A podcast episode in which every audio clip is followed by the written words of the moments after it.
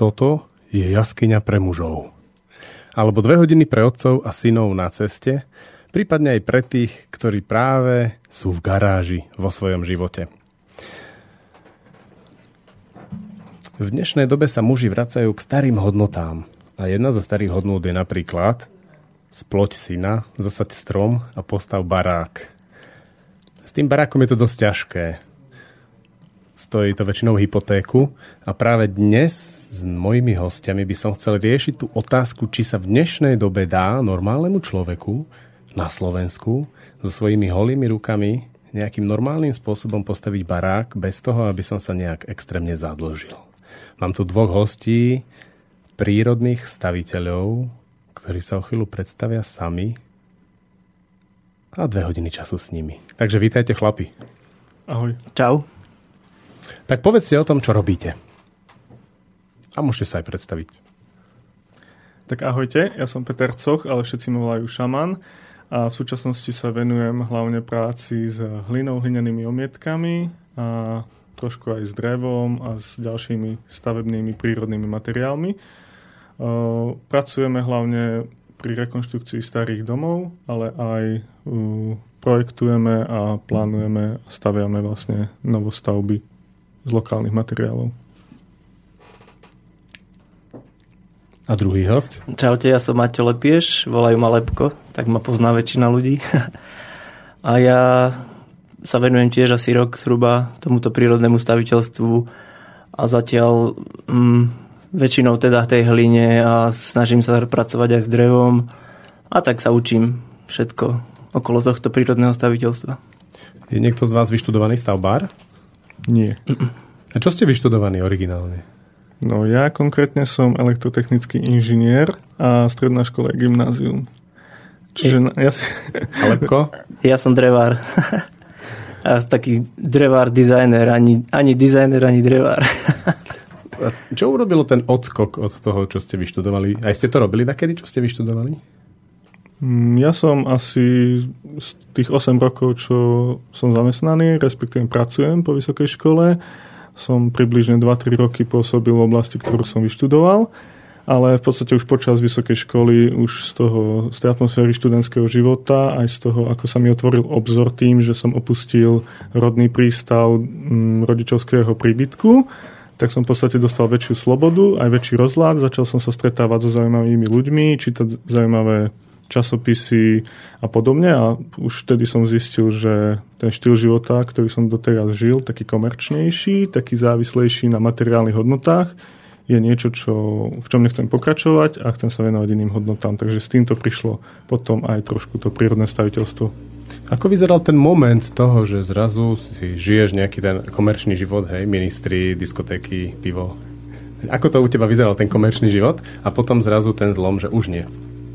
Ako našťastie už od malička, aj čo sa týka základnej školy a toho celej tej genézy, toho vývoja môjho života, vždy tam bolo niečo také hlboké, čo ma vždy prineslo, čo ma mm, akoby spájalo s prírodou. Na základnej škole som mal úžasnú partiu chalanov, s ktorými sme chodili stavať bunkre do lesa pri rieke alebo v lese.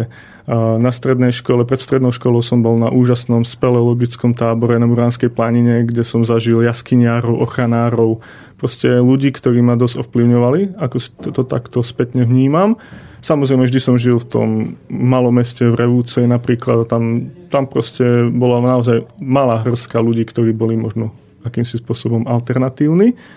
Trošku som ich možno evidoval, ale stále som bol taký nesmelý a ešte stále mladý a neskúsený, tak som sa držal toho mainstreamu, ktorý pre mňa akože ukazoval nejaký smer. Ale v kútku duše som cítil, že to nie je ono a napríklad aj z toho dôvodu, že ty hovorí napríklad ministry diskotéky, pivo, tomu som nikdy neinklinoval na strednej škole, nikdy som tomu nerozumel. Málo som chodil vonku, vždy som bol skôr taký typ, že som sa viac učil, viac sa bol doma bol som Bifloš ma volali a podobne, ale mm, som sa dostal napríklad do skautského hnutia. Stade máme tu prezivku šaman a vlastne so skautmi som začal spoznávať skvelých ľudí, mm, pobyty v prírode, zážitky, dobrodružstva a už vtedy vlastne som pochopil, že toto je také opravdivejšie ako to, čo robia možno moji spolužiaci po večeru na diskotékach a podobne. Alebo aký je tvoj príbeh? A môj príbeh je taký, že v podstate to, čo som vyštudoval, som ja ani nikdy nerobil, hej, čiže preto, lebo tá škola bola taká, že ani drevár, ani, ani dizajner, čiže chcelo to ísť ďalej na vysokú školu, ale ja, moja cesta je zase trošku odlišnejšia ako tá šamanová, lebo v podstate, keď som skončil školu, tak som ostal asi rok bez práce, kde sa mi otvoril svet, hej, a s kalanmi sme robili kadejaké hovediny a flákali sa po diskotékach. Čo, čo znamená hovadiny? No, že sme sa flákali, hej, a nejaké to jedno, dve, tri pivka, tak ako klasika, mladí ľudia robia dodnes. Čiže toto som si ja odžil, no a potom som sa zamestnal v reklamnej agentúre, kde po určitom období, po určitých rokoch som pochopil, že toto nie je cesta, ktorou chcem ísť, pretože, pretože reklamná, reklama sama o sebe už v tom slove je klamstvo. Čiže je to také pre mňa, s čím sa veľmi nestotožňujem. Vznikalo pri výrobe tejto reklamy veľa odpadu, zbytočne vynaložená energia a ľudská práca. Čiže som si povedal, že touto cestou nechcem ísť a nejak tak prirodzene sa mi to otvorilo a do cesty mi prišiel šaman. Oslovil ma na pomoc pri jednej zákazke, čo robili takú škôlku, tak som im tam prišiel pomôcť ako dobrovoľník a odvtedy vlastne nejak spolupracujeme a učím sa tie veci od neho veľa a, a tak. Že máme tu inžiniera a dizajnera z reklamky, čisté roboty ktorí vlastne v istom okamihu svojho života začali robiť hodne špinavú a hodne ťažkú drinu. Špinavú, ťažkú, ale krásnu. Hlina nie je špina.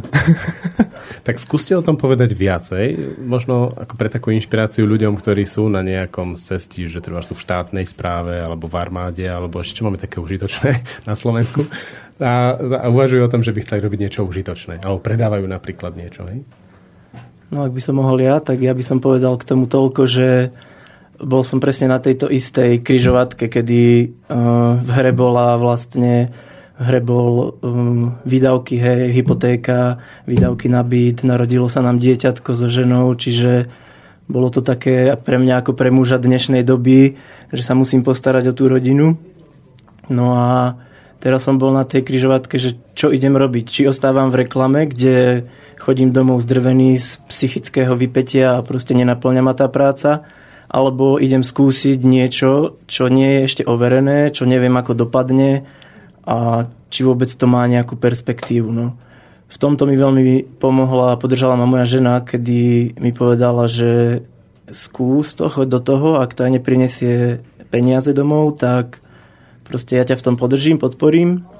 Čiže mi pomohla spraviť ten prvý krok a toto bol asi ten zlom, kedy ja som sa rozhodol, že idem to robiť.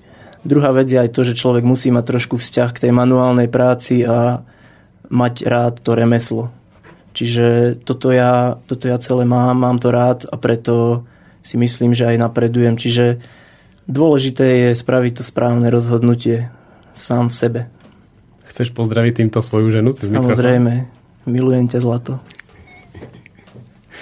Šaman, ako to vyzeralo u teba, hej? Inžinier, sedíš v kancelárii, alebo čo to robíš?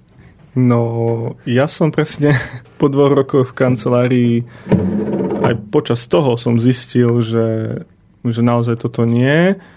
To isté ako lepko, rodina, začín, mladá rodina, a neistota, že čo bude. V podstate mm, skoro nikto to tu ešte na Slovensku nerobil. Nebo, ne, a dodnes nie je veľa partí, ktoré sa tým živia ako na plný úvezok.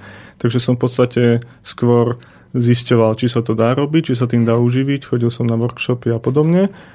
Ale v podstate som dosť brousoval potom, že zaujímala ma permakultúra, prírodné staviteľstvo. V podstate chcel som žiť v prírode, chcel som bývať v prírode a vedel som, že chcem byť aj sebestačný, nezávislý, čiže od pestovania až po tú výstavbu alebo od výstavby po pestovanie.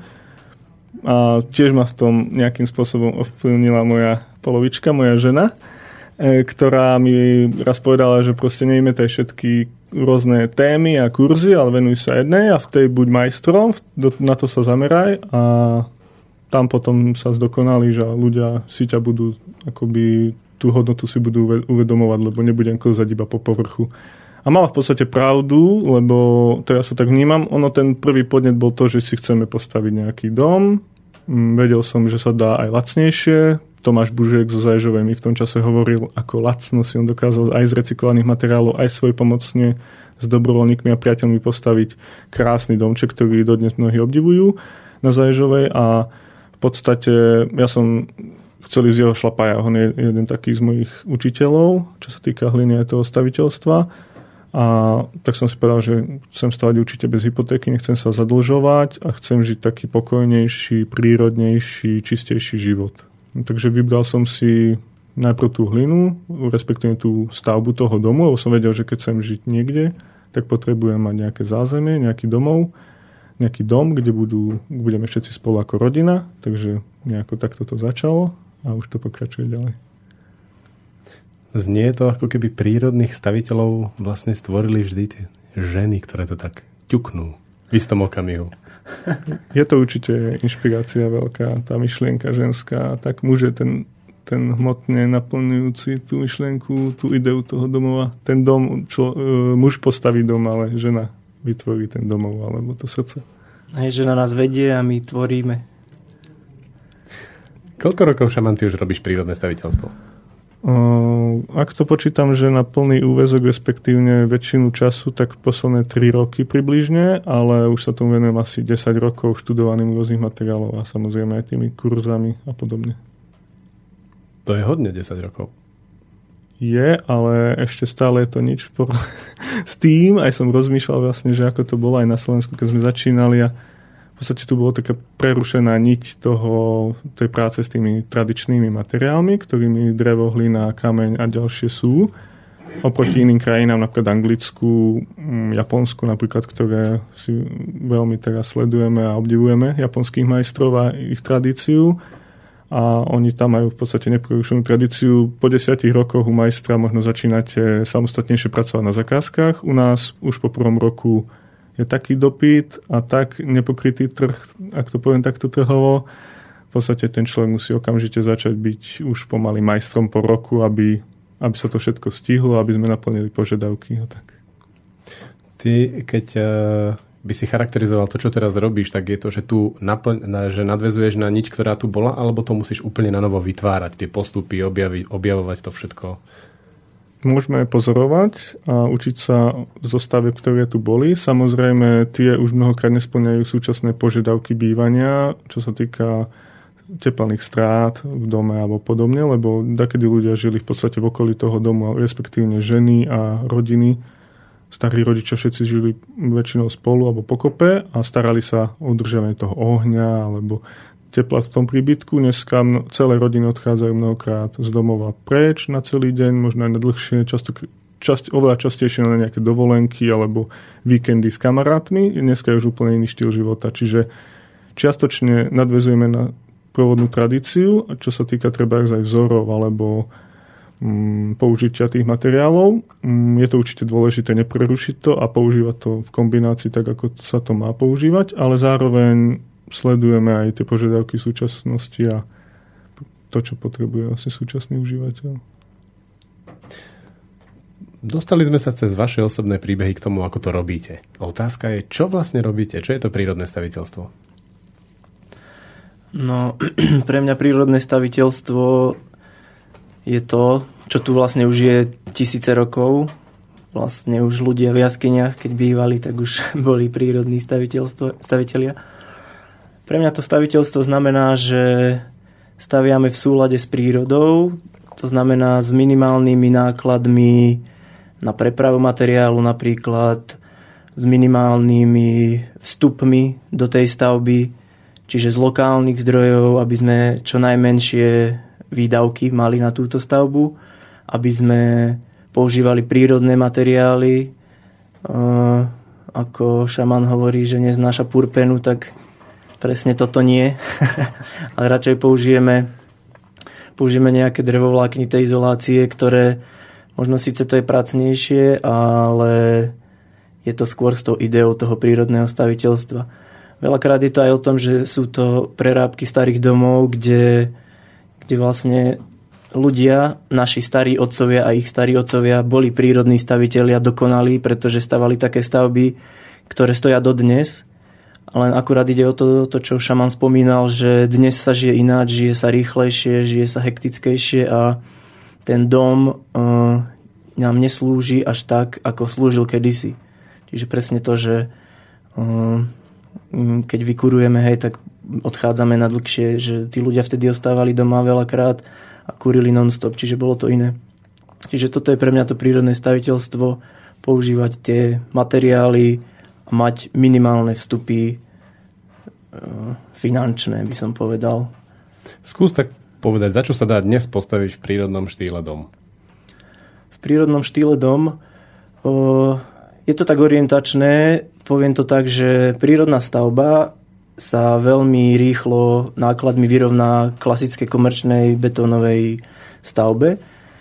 S tým, že keď si človek tú stavbu nevie postaviť sám, keď si zavolá partiu, ktorá mu to spraví, tak síce ten materiál je lacnejší o mnoho, tá slama, to, tá hlina, keď sa nakope na zahrade, je o mnoho lacnejšia, ale ten samotný proces aplikovania tej omietky na tú slamu, stavba tých slamených stien, omietanie a všeličo mm, iné dookola toho, je to dosť časovo náročné. Čiže tam zase tá ľudská práca sa vyrovná vlastne tomu, tomu, tej, tej, tomu nízkemu nákladu na ten materiál. Čiže pokiaľ ty si chceš dať postaviť dom nejakej partii prírodných staviteľov trebárs, tak ťa to vyjde v podstate tak isto ako normálny dom komerčný, možno aj trošku drahšie. Pokiaľ sa to naučíš, tak si veľa vieš ušetriť tým, že vlastne pracuješ tými materiálmi sám a tam vieš veľa ušetriť. Čiže či, konkrétne čísla asi neviem povedať, to asi nedá veľmi, ale asi nejak takto by som to špecifikoval. Keby som sa tam učil, že chodím s vami na víkendovky, učím sa u vás, učím, učím, až to všetko zrazu viem, za čo som schopný postaviť barák? Sekera v ruke, píla, kop, krompáč. Záleží od toho, že aký barák chceš stavať akú rozlohu potrebuješ, či chceš len... Tak dajme si, že 60 m štvorcových. Jednoposchodový. 60 m štvorcových? No šaman, povedz. 20 tisíc eur. Výborne. Potom, keď absolvujem všetky vaše víkendovky. Napríklad. Áno, záleží od mnohého, akože hovorí sa všeobecne, že hrubá stavba je asi 20% nákladov na celý dom musíš počítať, aké kvalitné okná tam chceš dať, či, či, či stačia zabudované okná len ako sklenené tabule do hliny a do dreva, alebo chceš otvárateľné trojsklá, moderné, kvalitné okná, úplne tesné, či chceš ten dom zatesniť, aby ti tam nefúkalo pomocou moderných materiálov, alebo chceš len čisto používať tie prírodné materiály, či si schopný si doviesť tie materiály nejaké z okolia, treba s traktorom, alebo nejakým nákladným autom alebo osobným autom, lebo nie všetko máš samozrejme hneď po ruke na dostupnosť 10, 10 metrov, ale väčšinou je to naozaj z toho okolia.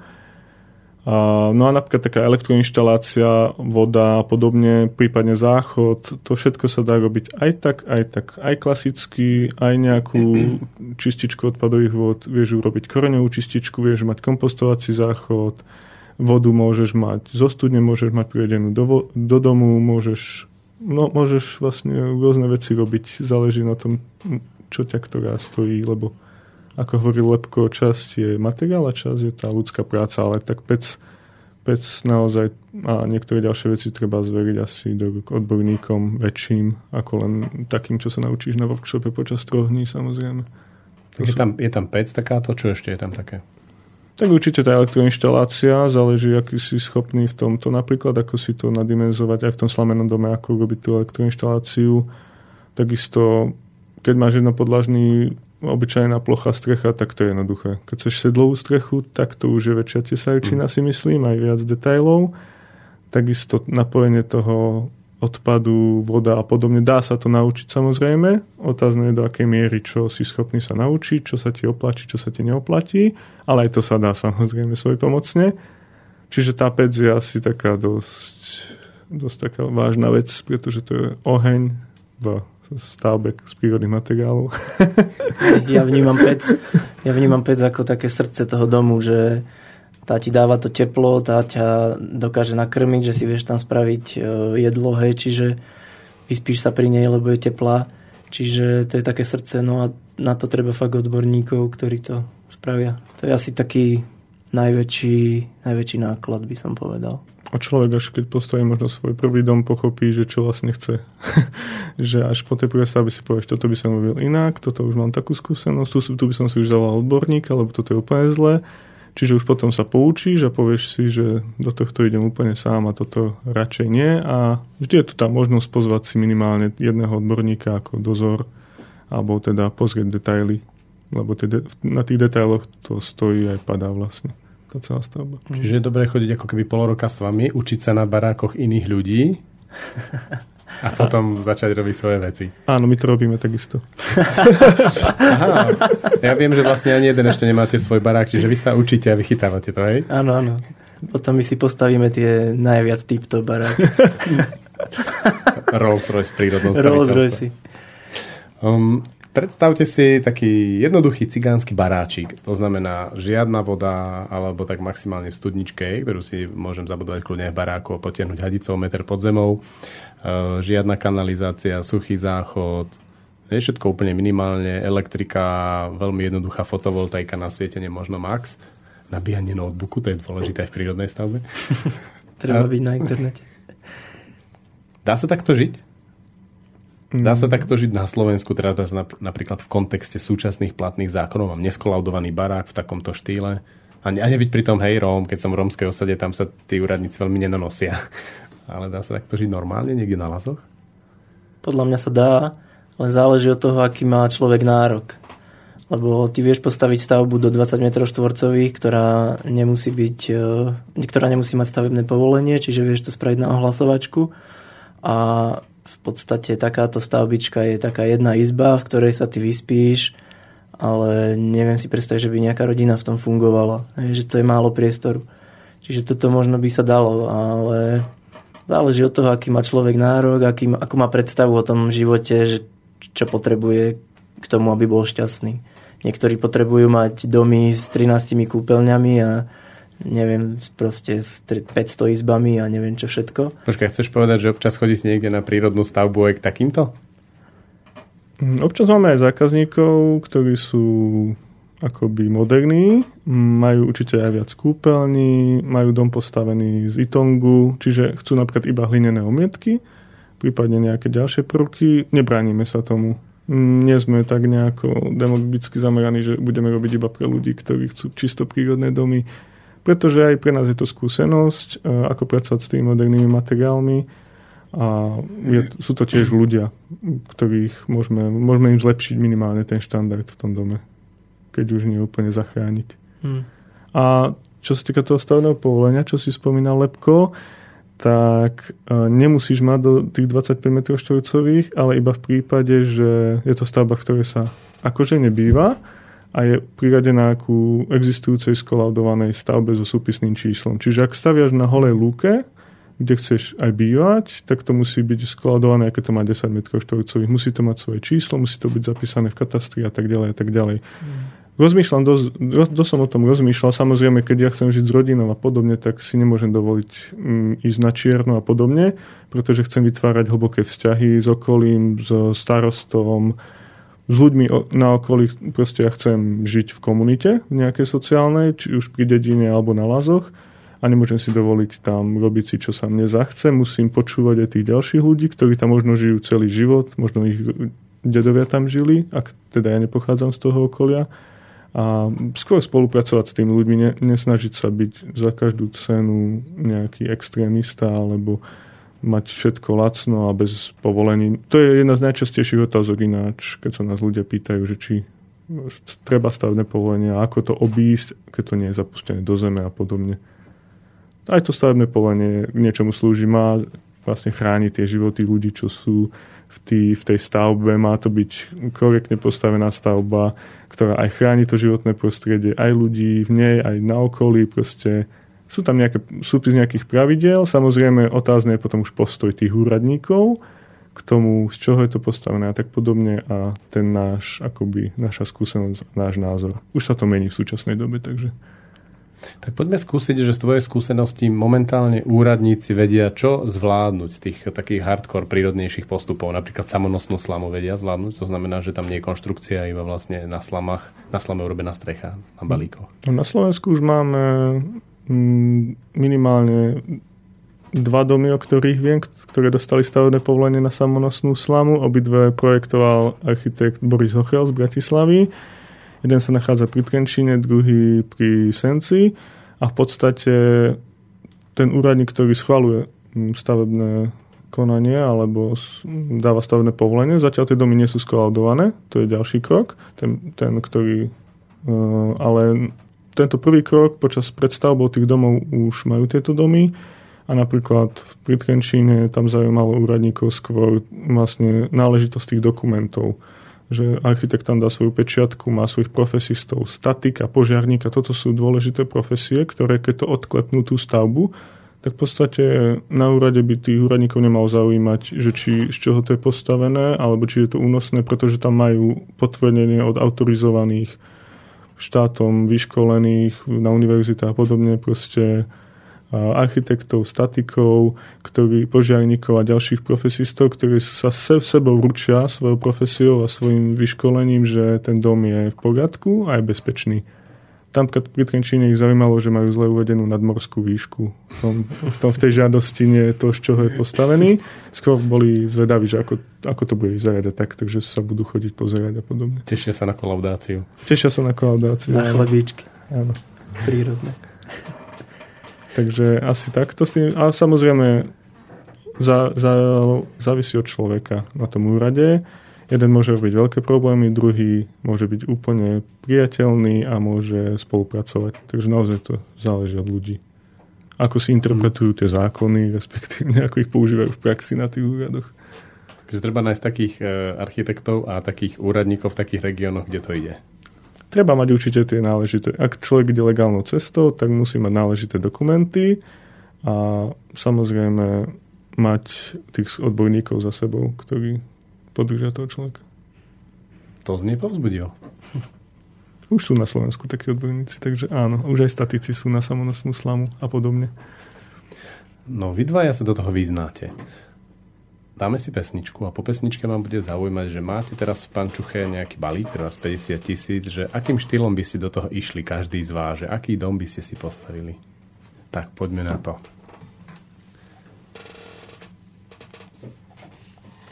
Música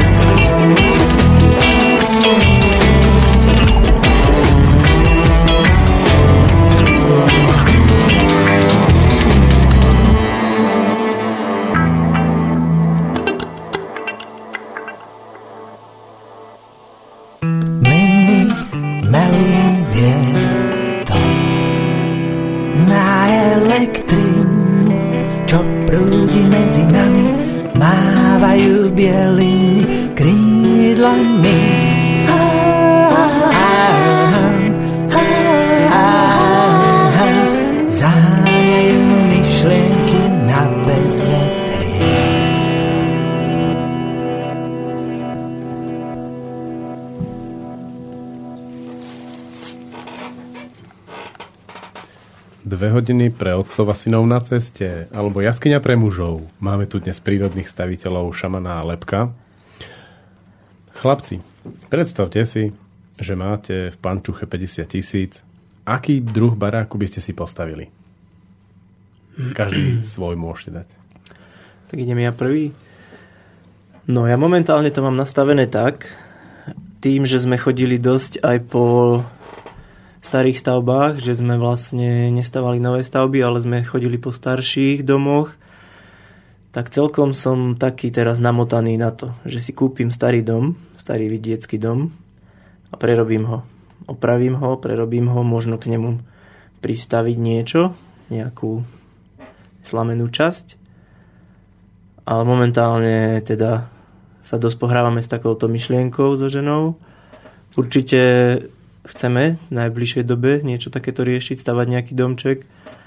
No zatiaľ niečo takéto. Ak by som išiel do novostavby, tak by som spravil to, čo sme sa bavili pred chvíľkou, že by som postavil drevenú konštrukciu, ktorú by som v podstate obalil, zateplil tou slamou, hej. Čiže by to bol taký hybrid, nebola by to ani samonosná a nebola by to ani výplňová metóda, taký, taký nejaký hybrid by som spravil. Uh, neviem si to predstaviť. Čo je tam vlastne samonosné na tej slame, keď máš konštrukciu? No, keď je vyplňová metóda, tak to znamená, že tie balíky sa zvyknú pchať medzi tú drevenú konštrukciu. Ja by som to chcel spraviť tak, že tá samotná konštrukcia by držala tú strechu, ale tie steny by boli už ako balíky poukladané iba na seba. Čiže tie by boli v podstate samonosné. Čiže vlastne som v dome a mám tam celú tú konštrukciu. Áno, áno. A čiže... môžem si užívať tie pekné drevené áno, trámy. Presne. Presne to, že tie drá, tr, trámy by boli krásne priznané vnútri. Pekná by bola nejaká hrazdená konštrukcia. To je štýl konštrukcie, ktorá sa používa pri tých to sú také tie typické tyrolské domčeky, čo majú tie XK vlastne. V Tatrách sa tak stávalo, No, napríklad, hej. Čiže to je hrazdená konštrukcia, čiže niečo také možno spraviť, vyzerá to aj pekne a myslím, že by som šiel do niečoho takéhoto. Deti sa potom môžu štverať. Deti presne sa môžu štverať. Nábytok. Omietal by som na Japonca, pretože Japonci zvyknú omietať e, menšie plochy a vlastne vždy to majú oddelené ako keby drevom. Hej, čiže je to nejaký možno meter štvorcový ktor- do ktorého oni nanášajú tú omietku, kdežto my omietame hej, komplet steny a oni to robia tak, čiže je tam kopec času na vyhľadenie tej omietky, vyhrať sa s ňou. Čiže by som bol frajer a omietal by som na Japonca. Aký veľký dom potrebuješ? Aký veľký dom? Asi potrebujem taký dom, aby som v ňom dokázal žiť s mojou ženou, dvomi alebo tromi deťmi, kým neodrastú a nevyletia z hniezda. A nejaký ten pes a mačka. a ak by som to mal poňať číslami, tak možno nejakých 80 štvorcov si predstavujem mám taký, takú, máme teraz taký byt o takejto rozlohe, čiže to mi pripadá taký akurátny priestor. Splachovací že, záchod? Mm, určite zatiaľ áno. Ak nie, tak možno kompostovací. Elektrika? Vystačí s fotovoltaikou? Určite, určite. To asi nie. Mm-mm. Snažíme sa práve nájsť taký prienik, aby sme sa úplne neodstrihli. Ako myšlienka žitie, žitia na lazoch je veľmi pekná, ale ten život je veľmi drsný a ťažký. A ono keď človek vidí takto žiť nejakých ľudí, tak možno mu to, mu to prípada veľmi romanticky a veľmi krásne, ale realita je podľa mňa úplne iná. Ten život je dosť aj ťažký. A ja by som asi až takto nechcel žiť, ale zase nechcel by som žiť aj nejak úplne komerčne zastrčený v nejakej radovke, hej, a Čiže nejaký taký prienik hľadáme, ktorý teraz ešte momentálne neviem pomenovať. A možno to by bolo aj ten, tá varianta toho kúpiť toho starého domu niekde na okraji dediny, kde keď vyjdeš na záhradu, tak už si v podstate v lese. Čiže to je taký kompromis, mi to prípada. Pre teba je priateľný aj starý e, socrealistický dom, ako sa robili tie kocky dvojposchodové? O, to nie, nie, nie. nie. Tak čo pre teba Kdeže? je starý dom? Starý dom, starý dom znamená 80 až 100 rokov. Válkový dom z nepálenej tehly, mm, možno nejaká drevenica. Možno ešte kebyže mám novostavbu, tak by som šiel do drevenice, kebyže mám na to finančné prostriedky. Ale tie bohužiaľ nemám. Tak takže, teraz sa bavíme, že akože máš 50. Akože mám. Tak, hm, hej, ak by som teda mal na to prostriedky, tak by som šiel asi do tej drevenice ešte. Takže asi tak. A šamán po desiatich rokoch v prírodnom staviteľstve, čo by si postavil ty? No určite by som použil drevo, slamu a hlinu. A moje pôvodné sny boli, že si to postavím na kamen, kamenných suchých základoch a spolu so ženou tiež milujeme vidiecké staré tradičné domy, treba s, elkovou dispozíciou, keď je ku dlhému domu pripojená aj stodola asi by som začal tou stodolou, sa priznám. Dosť som sa zamiloval napríklad do tých veľkých stodôl v Turčianskej kotline. Neviem, či to poznáte, keď idete autom alebo vlakom cez Turiec tak tam sú úplne nádherné obrovské stodoly. Mojím snom je buď takúto si nejakú previesť odtiaľ, keď sa bude búrať, alebo si svoj pomocne postaviť podobnú. Proste priestor, kde dokážu uskladniť na určitú dobu stavebný materiál v podobe napríklad slamy, vieš tam kresať trámy, vieš vieš tam prípadne prespávať počas stavby spolu s kamarátmi, rodinou, dobrovoľníkmi. Prípadne keď sa pohádaš so ženou. Ideš na slam. Nie, nie, ja keď sa pohádam so ženou, ja, ja práve že doliezam za ňou, kým sa ne, o tom neporozprávame. Takže ja sa neseparujem vtedy, sa priznám, ja som taký rozprávajúci sa typ. Tie stodoly, ale oni bavajú tak, že to sú vlastne štyri stĺpy a vypchaté drevenými doskami, nie? Mm, áno, buď sú murované nejaké piliere, a medzi nimi je výplň z dreva, alebo je to čisto všetko drevené. Páčia sa mi samozrejme aj kamenné steny. S kameňom nemám až toľko veľa skúseností, je to dosť veľa materiál, dosť veľký objem. Ak by bol dostupný v blízkosti, tak veľmi rád by som ho použil, lebo je to nádherný materiál, je to pracné, je, strávi na tým človek veľa času, ale je to nádhera. Čiže dom by určite mal k sebe pripojenú stodolu, ktorá by sa v budúcnosti využívala či už na uskladnenie nejakého materiálu, alebo ako nejaká dielňa. A plus bol by tam teda, keďže by bol tradičný, tak určite by to bola sedlová strecha, aj keď samozrejme páčia sa mi v súčasnosti aj domy so zelenou plochou strechou, pretože sú úplne konštrukčne najjednoduchšie a v podstate aj čo sa finančných možností týka aj asi najlacnejšie. A, takže sedlová strecha s tradičným, teda s tradičnými prvkami z daného regiónu, treba aj na fasáde. Mojím snom je mať hlinu nielen vo vnútri, ale aj vonku, čiže musel by mať výborný presah strechy ten dom, aby tam tá hlina vydržala. Samozrejme pridám do toho konské a kráske lajná veselo a použijem miestnu hlinu, z, z, prípadne to nejako namalujem a dodekorujem. Miestne lajna. Miestne lajna určite, jednoznačne. A mm, určite by tam bola nejaká masívna pec, mm, ktorá by bola kombinovaná napríklad so sporákom. To by bolo takéto srdce domu, ako Lepko spomínal. Okolo toho by bola kuchyňa a obývačka, respektíve taký stretávajúci sa priestor.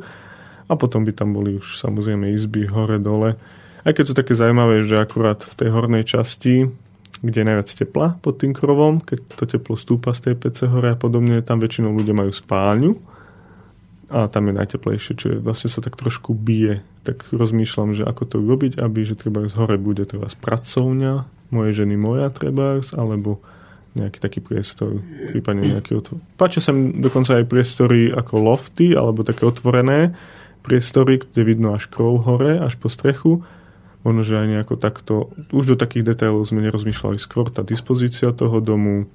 No a čo sa týka tej slamy a tej konštrukcie, tak presne ako Lepko hovorí, mne sa to tiež páči. Muži všeobecne inklinujú, to sledujem u všetkých staviteľov z celého sveta, že drevené konštrukcie výplň slamou, ženské party, lebo aj také existujú vo svete. Samozrejme, pre nich je náročnejšia fyzicky e, práca s drevom, aj keď že nám sa to tiež páči ale oni stávajú samonosné väčšinou domčeky, pretože sú oveľa jednoduchšie, čo sa týka konštrukcií, aj práce s tým drevom a s tými balíkmi tie nie sú až zase až také ťažké.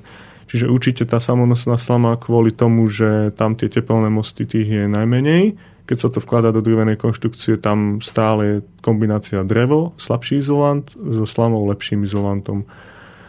A takisto, čo sa týka treba z omietania. To robíme najčastejšie a to vidíme, že to je dosť komplikované. Omietať slamu, potom drevo, to sú rôzne materiály, treba ich preklenúť a tak ďalej.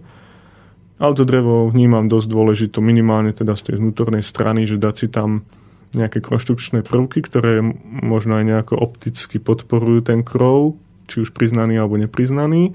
A No práve tieto konštrukčné prvky sa dajú, treba zavesiť sa dá kuchynská linka a podobne. Proste mnohé také mm, ťažšie veci, poličky a podobne, lebo dajú sa aj do tej slamenej steny, ale takto by to bolo jednoduchšie. Bolo by tam okrem tých homietok aj trošku dreva. Som si uvedomil, že ja poznám jednu slovenskú prírodnú staviteľku a ty tam má tiež radšej samonosnú slamu. Áno, naša Lea. Lea, čau Lea. Pozdravujeme. Ako, ako si na tom so strechami? Išiel by si do niečoho úplne natúr, ako sú drevené šindle alebo rákos? No, do drevených šindlov by som asi nešiel, je to dosť e, náročné, ale e, páčia sa nám so ženou rákosové strechy, tak uvidíme, aké budú naše finančné možnosti, lebo myslím si, že do takéto strechy by sme sa sami teda určite nepustili ani po workshope. Je to už podľa mňa nejak, aj tá strecha je v podstate profi vec, ktorá ťa má chrániť. Ak ak nie 50, tak aspoň 100 rokov a musí byť urobená naozaj kvalitne. Takže sú tu partie z Južného Slovenska, ktoré robia nádherné strechy. Je to samozrejme drahšie, ale je to nádherné. Čiže rákosová strecha, to si vieme predstaviť. Ak nie, tak potom asi klasická pálená škrídla napríklad. Ak to bude sedlová strecha, ak by bola pultová, tak asi zelenú strechu by som volil. Zahádza to niečím. A nech to tam rastie. Áno, to a, máme radi. A stankovať sa na tom zime. Nasadiť stromce.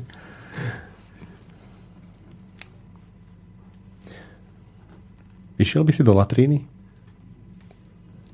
Ja určite nie. Ty si už vravel, ten šaman. Pozerá na mňa, tak odpovedám. Uh, tak um, asi nie pre celú rodinu. Možno, že možno nejakú stavebnú, keď budem stavať určite. budem mať latrínu asi. A, lebo chcem stavať nie sám, ale s kamarátmi, s rodinou a určite aj nejakých dobrovoľníkov zavolať zo sveta. A, ale v dome minimálne ten kompostovací záchod určite splachovať si pre mňa nemá taký význam a do budúcna zrejme aj čo sa týka tých zásob tej pitnej vody bude čím ďalej tým menej podľa prognóz, už aj čo sa teraz sleduje v tých studniach a podobne. Takže určite tú pitnú vodu si skôr šetriť. Na, ak splachovať si, tak potom využívať dažďovú vodu napríklad z nejakého zásobníka a podobne. Ale chcem mať napríklad aj koreňovú čističku, ak to bude možné. A tam sa mi viac páči, že teda tie tuhé zvyšky idú do kompostovania, idú ku stromom a nezaťažujú potom tú koreňovú čističku, tam sa vlastne čistí a potom už len tie použité vody z domácnosti. Keď vravíš, či to, ak to bude možné, naražaš na zákony? Narážam na ten pozemok. Ešte nemám vlastný pozemok, kde budem stavať, takže neviem, ako, čo tam bude možné v danom rozsahu postaviť, vyhlbiť a podobne, čo sa týka koreňovej čističky. Hm. Nevieš, ako je to so zákonmi okolo koreňových čističiek na Slovensku? Mm, tak uh, sú tu aj firmy, ktoré robia tie koreňové čističky. V Európe to funguje sú na to smernice a podobne, čiže to, čo funguje v Európe, mm, sa dá používať samozrejme aj na Slovensku. V malých domoch podľa mňa nie je žiadny problém. Problematickejšie to je keď, je to, keď sú to väčšie celky ako dediny a obce, lebo už máme aj takých záujemcov, že chcú v celej dedine koreňovú čističku pre polku alebo celú dedinu Normálne, Tam, že na konci dediny rúra do veľkej koreňovej čističky? Niečo, niečo také, mm-hmm. možno aj nejaké odkalisko, ale proste mm, je to, toto je komplikácia pre hygienu alebo pre úrady životného prostredia, ako pre celé dediny. Je to komplikovanejšie, samozrejme. A sú na to odborníci, v Čechách to funguje napríklad už. Že celá dedina, hej? Áno, napríklad host, Hostetín a ďalšie celky už to funguje. A v Európe určite. Takže už len na Slovensku sa musíme trošku Zobudiť. preorientovať, áno. Ja som zažil v Čechách kúpalisko, ktoré išlo na koreňovej čističke, normálne nechlorovaná voda, bolo to fantastické. No, Úplne iné o jednom takomto kúpalisku ti porozprávam, to je v Krtiši. Hej, v Krtiši je Áno, takéto tiež bije voda a vlastne majú lekná, čistia, filtrujú to cesto a perfektne. paráda, mekučká voda. Paráda, no, výborné. Tak do Krtiša sa ísť kúpať teraz v týchto teplých dňoch. Tak, no. My sme mali tiež úžasnú zakázku pod Horanoch pri Nitre, tam majú koreňovú čističku s úžasným prírodným bazénom, len z dubových trámov, dubové molo a po robote každý deň v lete Joj, rybička na Adama do prírodného kúpaliska. paráda. Dokonale. To je to čaro toho prírodného staviteľstva asi. Ja som bol párkrát na takej stavbe a čo ma tam hodne zaujalo, bola tá atmosféra. Že tam neboli žiadni pripití, alebo to je pripití, to sa už dnes nemôže ani na normálnych stavbách, ale nervózny, zvláštny. Môže, prepáč, môže, ale nemalo by sa. Jasné. Skrátka, išlo mi o tú atmosféru, že sa tam deti potulovali tým stavbárom pomedzi nohy a všeli, čo sa tam dialo veľmi tak pekne, ľudský, ako tá pohodička. Funguje to tak aj v profi prírodnom staviteľstve? Ja si myslím, že to tak funguje určite, keď sa robia aj workshopy na nejaké stavby. A myslím si, že funguje to z toho dôvodu, lebo tam prídu ľudia, ktorí tam chcú byť. Neprídu tam ľudia, ktorí tam nechcú byť, nie sú tam majstri, ktorí pracujú s betónom 30 rokov a sú totálne vyhorení a šomrú na všetko. Ale prídu tam ľudia, ktorí, ktorí tam chcú byť, ktorí sa chcú naučiť a tým pádom je tam aj tá atmosféra veľmi príjemná. A ďalšia vec, aj tie materiály sú tak baby friendly a people friendly a všetko možné, že to je nádhera. Čo môže byť krajšie, ako si ponoriť celú ruku alebo nohu do, do prepasírovanej hliny, hej, poviem, do blata a je to proste nádhera. Ale sú, sú tam tie hovna, nie? No to nevadí. To nevadí. Že sú to baby friendly hovna, hej? Väč- väčšinou nie sú, lebo nejak nevieme presvedčiť ľudí na komerčných zakázkach, aby si dali tie lajna napríklad do kuchyne, že to má väčšiu vodeodolnosť alebo oteru odolnosť za tým treba aj sedením v kuchyni a podobne. Niekto to zatiaľ nechce, neviem prečo. Ale nevidím v tom problém. Naša dcéra teraz fungovala u Starkovcoch a pomedzi sliepky s, so slepačincami na nohách a najšťastnejšie dieťa na svete, takže myslím si, že to není problém. Tak urobte trošku propagáciu typov na v tých omietkach. Prečo je to dobré? Si tu naznačil tú oteru vzdornosť? No ono je to vlastne nejaká organická zložka v tej ináč anorganickej hline, hlineno-pieskovo-štrkovej e, omietke a tá vždy zlepšuje potom vlastnosti, čo sa týka lepivosti, prípadne vodeodolnosti tej omietky. Používala sa hlavne v exteriéri, možno aj kvôli tomu pachu, ale ten samozrejme vypáchne veľmi rýchlo aj v interiéri. No a určite aj tá oteruodolnosť, lebo bežná omietka je v podstate len kompozitum zeme, hliny s pieskom a to samozrejme je mekší materiál, treba ako betónová klasická omietka, viac sa odiera a na miestach, kde sa niečo odiera alebo búcha o seba, tak aj klasická omietka sa rozpadáva. Takže táto hlinená sa používa vo väčšine prípadov. No a tie lajná sú výborný organický materiál. Nemusí, nemusia to byť lajna, nemusia to byť konská, krávské lajna, ktoré okrem toho, že sú organické, majú v sebe maličké vlákienka, už, už predžuté alebo strávené. Úžasný materiál, netreba sekať žiadne vlákno do omietky a tie vlákna vlastne vytvárajú aj takú väčšiu pevnosť tej omietky, pevnosť vťahu. Je to taká rozptýlená výstuž tej omietke, nie sú to len skalky, ale je to už tam aj nejaké také vlákna. A O, vlastne nemusíte používať lajna, môže sa použiť aj nakvasená slama. Treba Tom Raven, slamár európsky známy, tak ten používa, on si necháva kvasiť slamu alebo zrno v, v súdoch s vodou týždeň, dva pred stavbou na slnku a to sa používa potom ako na vylepšenie vlastnosti napríklad. To je pravda, ale ja som zažil nakvasenú slamu a to smrdí podstatne horšie ako hovno. No, môže. Ale tak len chvíľku, kým to zase nevyschne. Radšej by som sa držal tých hovien. S takouto vášňou hovoriť o hovnách som videl iba Tomáša Bužeka. A to, ne, a to si sa ešte asi o tom nerozprával s našou Leou, ktorá je úplne manička a dohľadania nových spôsobov okrem kráv a koní, treba spávilajna, alebo Mám pridanú hodnotu. on stále keď chodí okolo zviera, treba okolo kôz alebo ovcí na farme, tak ah, pozri, lajno, pozri, berem, chcem to otestovať. Takže je to mánia, vyslovene fakt nepreskúmaná, čo sa týka tých ďalších. 10 rokov to robíš. Nepadlo si do nejakých stereotypov? No, Je ešte čo sa učiť? Jednoznačne, lebo človek čím viac tým robí, tak tým viac nuancí a takých detailov vychytáva a takisto nebaví ma iba hlina, ale bavia ma aj ostatné materiály a väčšinu času aj tak strávim pri hline. Takže potom s radosťou utekám v, v zimnom období napríklad, keď sa ťažšie robí s tou hlinou, lebo sa robí za mokra. Tak e, k tomu drevu treba rád robím s drevom. Čo robíš s drevom? Mm, či už nejaké veci do domácnosti, nejaké nábytky a podobne, ale určite rád by som aj, ne, aj občas aj nejakú drevenú konštrukciu, ale už časom by som rád aj takú tradičnejšiu tesarčinu, ale na to potrebujeme nástroje, lebo to je spojitosti potom aj s kvalitným nástroj, nástrojom, treba okresať takú kládu a podobne. Takže stereotyp uh, zatiaľ ne, nebol, nebol čas na to kedy, lebo Mm, začal som sám pred pár rokmi v podstate, že som na stave bol sám plus pomocník a podobne a dneska, minulý rok sme boli 4 plus pomocník a dneska občas sa stretneme aj 12 ľudia na stavbe a sa to koordinuje, čiže není kedy byť v stereotype, lebo vždy sa to mení, vždy sú tam noví ľudia a je to zaujímavé. Hej, je to tak, no. Ja možno poviem za seba, že stereotyp možno môže nastať na tých komerčnejších stavbách, kde sme napríklad mali jednu zákazku, kde sme omietali veľký pasívny dom, koľko? 600 m štvorcových to bolo zhruba. A tam už to vlastne bolo asi také, že už sme tak padali do toho stereotypu, že už hladíš tú stenu tisícikrát a e, hrubá omietka, sieťky, jemné omietky. Ale ako šaman vraví, vždy, vždy príde niečo, čo nás z toho stereotypu nejak vytrhne a tým, že sme dobrá partia, tak ja to teda milujem veľmi, túto robotu.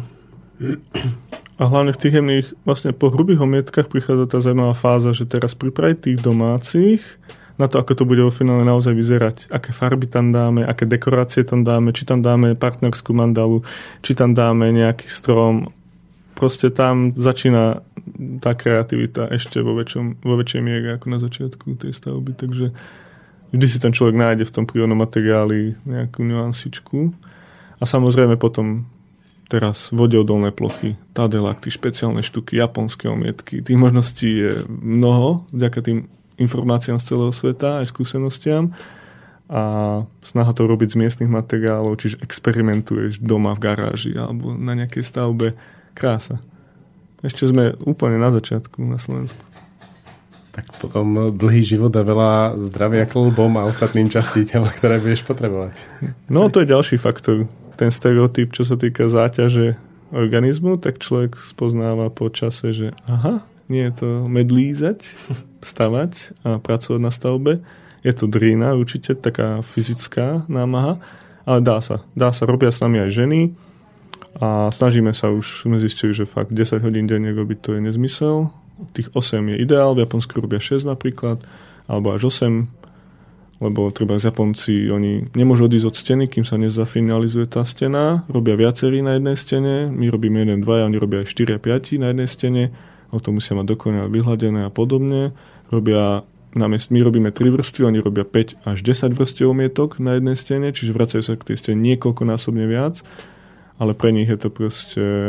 Som sa ich pýtal, že ako, že či tam aj do noci sú, že keď to musia tak vyhľadiť a podobne. Bol tu Japonec na workshope, nás učil a povedal, že nie, 8 hodín. A to je z Tokia. To robia iba v Tokiu mm, a vravel, že nie, iba 8 hodín robíme. Takže držia si aj oni toto, že aby sa Hej. neprepálili. Treba si dať na to pozor, lebo potom aj z takejto veľmi peknej práce sa môže stať niečo, čo vás zožere doslova a keď je toho už moc, tak môže to byť akákoľvek krása, ale proste ten človek, keď je totálne vyžmýkaný, vycucnutý, tak si to nevie užiť.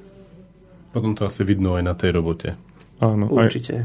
Aj, a treba si dať pozor, lebo je super mať prácu, ktorá ťa baví, ale len s mierou, lebo je to ešte, robíš to nielen pre seba, ale aj pre svoju rodinu a podobne a potom treba byť aj doma. treba si užiť aj to, kvôli čomu to vlastne robíš v podstate. Tak, tak. Tak po prestávke by sme mohli ísť vlastne k tej téme. Ako sa to dá zvládať, keď vy ste vlastne často tí dištanční manželia, pretože ste niekde na stavbe, hej, väčšiu časť týždňa alebo nejaké dni.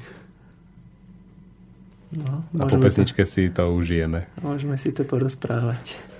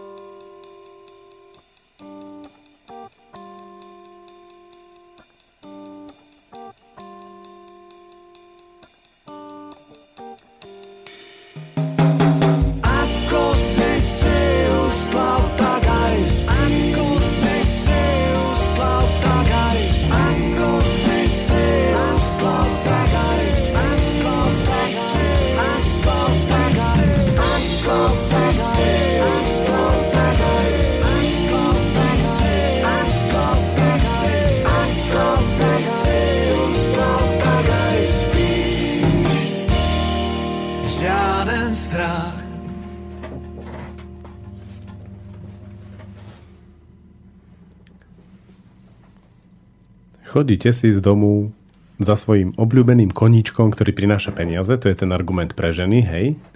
Chodíte sa hrať s hlinou, ako deti na pieskovisku. No, A ako sa vám darí potom na diaľku vlastne byť tými mužmi, svojim ženám a svojim deťom otcovia? Viem, že obidvaja už máte deti. Ako to je vo vašom živote? no tak idem ja prvý. No, v mojom, našom živote je to, je to tiež dosť diskutovaná téma u nás v rodine. Vzhľadom na to, že je pravda, že tých zákazok ešte nie je. Je ich dosť, ale nie je ich toľko, že by sme vedeli pokryť vlastne, že by boli, že by boli lokálne, hej, že toľko lokálnych zákazok neviem, v okruhu možno 50 km, kde sa dá dochádzať ešte relatívne dobre domov každý deň po práci takže dosť často odchádzame z domu na týždňovky 3-4 dní. No a je to také náročnejšie, aspoň poviem za seba. My máme ročnú cerku a vlastne keď vždy po tom týždni prídem domov a vidím ju, že to dieťa sa úplne zmenilo a je iné, tak je to také trošku bolestivé, že som nie s nimi. Na druhej strane, samozrejme aj s mojou ženou. Samozrejme na druhej strane mm, trochu to vnímam aj z toho hľadiska, že muži boli vždy tí, ktorí odchádzali z domu. Či už to boli nejakí bojovníci, ktorí chodili na križiacké výpravy a neviem čo, alebo proste chlapi vždy odchádzali z domu, si ja osobne myslím. A my sa s, e, s mojou ženou o tom veľa rozprávame. Ja jej poviem, ako to ja vnímam, ona mi povie, ako to má ona. A poviem jeden príklad, teraz sa mi posledne stalo, že sme boli na zákazke v Radošine na jednom dome, kde sme boli týždeň a vlastne už som tam išiel s tým, že zase idem preč, už som bol z toho taký v strese nesvoj, že zase budem týždeň preč, že zase nebudem s babami a tak. No a vlastne neužil som si ani tú zákazku poriadne s chalanmi, lebo som v kuse dumal, že prečo, ako a toto. Čiže som nebol ani tam úplne prítomný, som si to nedokázal užiť a nezmenil som nič na tom, že by som bol doma hej, s babami, čiže nebol som ani s nimi. Takže to bolo celé také na nič. No a vlastne som si potom uvedomil, že, že teraz je to proste tak, ne, netreba to nejak extra riešiť, treba sa o tom rozprávať, ak je v tom nejaký problém, tak ho treba riešiť. No a asi tak. A potom vlastne, keď sme boli na ďalších tých zákazkách, tak už to napätie tak polavilo. Aj príchod domov bol úplne iný. Aj celkovo to bolo také uvoľnenejšie. Čiže z mojej strany asi tak. A druhá vec je potom aj, ako to vníma tá žena. Či, či je dosť tolerantná na to, aby teda zostávala doma s tým dieťaťom, alebo teda sama, hej, keď chlap odchádza. Ale ako vravím, určite viem, že to chcem ináč, že, že by som to chcel robiť tak, aby som bol čo najviac doma. A teraz to zatiaľ ešte neviem, ale určite viem, že to nechcem takto. Čiže myšlienka v hlave už je a už len k tomu tak nejak smerovať. Rozšíriť to tak, aby ľudia v okolí chceli hodne prírodných stavieb. Áno, áno. Teraz táto, toto leto už je celkom také fajn, že celkom sa to javí, že je aj dosť lokálnych zákazok. Teraz máme jeden veľký projekt na Bzovíku a to sme vyriešili úplne bravúrne, lebo uh, moja Janka je z Obeckova, to je kúsok pri a to je asi 40 km od Bzovíka. Čiže išli sme tam k Svokrovcom, bolo to perfektné v tom, že vlastne Starkovci si užili dorodku, Janka si odýchla od, od nej, hej, keďže jej s ňou pomohli. Ja som bol v práci, večer som prišiel domov, posedeli sme, pokvasili, bol som aj s babami, aj so svokrovcami, aj s chalanmi na stavbe, takže toto bolo úplne perfektné. Všetko, čo máš rád. Všetko, čo mám rád, bolo, hej, sadlo to. Takže chcel by som teda určite smerovať k tomu, že byť menej preč a viac tých lokálnych zákazok mať. Šaman, ako je to u teba? U teba si už žena zvykla asi za tých 10 rokov. Ale ako to bolo na začiatku, aké je to teraz? No, ja som začal chodiť až pred tými troma rokmi, tak viac. Des- počas tých desiatich som skôr tak cez víkendy a ešte sme aj nemali deti. A, takže teraz je to už iné. Opäť je to špecifický prí, prípad môj, pretože máme v tom istom baráku, kde bývame, býva aj a, ženina mama, čiže máme blízko babku, takže to je skvelé, čiže takisto Šimon chodí do škôlky, takže cez deň má žena vlastne na starosti iba Johanku, prípadne keď potrebuje, tak môže dať mladšie dieťa ku babke. A Čiže toto vnímam ako taký dosť kľúčový faktor, že keď muž aj v minulosti chodil preč z domu a podobne, tak buď tam bola, boli starí rodičia, alebo ďalší ľudia, ktorí pomáhali tej žene, alebo toto vnímam v súčasnosti, keď jedno dieťa chodí ku svokrovcom, e, teda ku mojim rodičom do vzdialenejšieho mesta a je sama opäť žena doma s s, Johankou, tak tá malička je naviazaná stále na ženu, a, ale keď je doma Šimon, ten starší, tak vtedy sa tie deti prehrajú medzi sebou. A je viac, tá žena môže si robiť svoje veci. Ale keď je sama s jedným dieťaťom, tak už to dieťa je väčšinou nalepené na tej mame. Čiže vnímam, že aj v minulosti aj tých viac detí bola celkom výhra, by som povedal. Nie len to, že samozrejme časom pomáhali na tom gazdovstve, ale aj sa medzi sebou sa o seba postarali, prehrali sa medzi sebou a mm, tá žena mohla robiť svoju prácu, ktorú mala doma. Samozrejme, nie je to medlízať, byť týždeň preč. Našťastie tým, že sme teraz viacerí, tak tie moje pôvodné zakázky, keď som robil od piatku rána do, od pondelka rána do piatku večera a každý deň 10 hodín sa zmenili na to, že teraz odchádzame pondelok alebo v útorok a vracujeme sa treba vo štvrtok. Čiže sú to také troj- a štvordňové týždne s predlženými víkendami, aspoň v mojom podaní. Čiže je to lepšie, lebo aj si viac oddychnem, po tej fyzickej práci, aj si viac užijem tú rodinu. Takže toto je také dokonalejšie. Prípadne dá sa to samozrejme tak, ako Lepko hovoril, že mať 8 hodín, držať si to. Čiže buď ísť na zakázku, makať tam 10 viac hodín, 3 dní, potom prísť domov, jeden deň spať, lebo si mm, unavený, ale zase byť 3 dní doma. Alebo potom 5 dní robiť do týždňa, ale mať, držať si tú 8 hodinovú mm, ten 8 hodinový pracovný čas a mať aj čas na rodinu po tej práci a aj vládať vlastne, zvládať rodinu.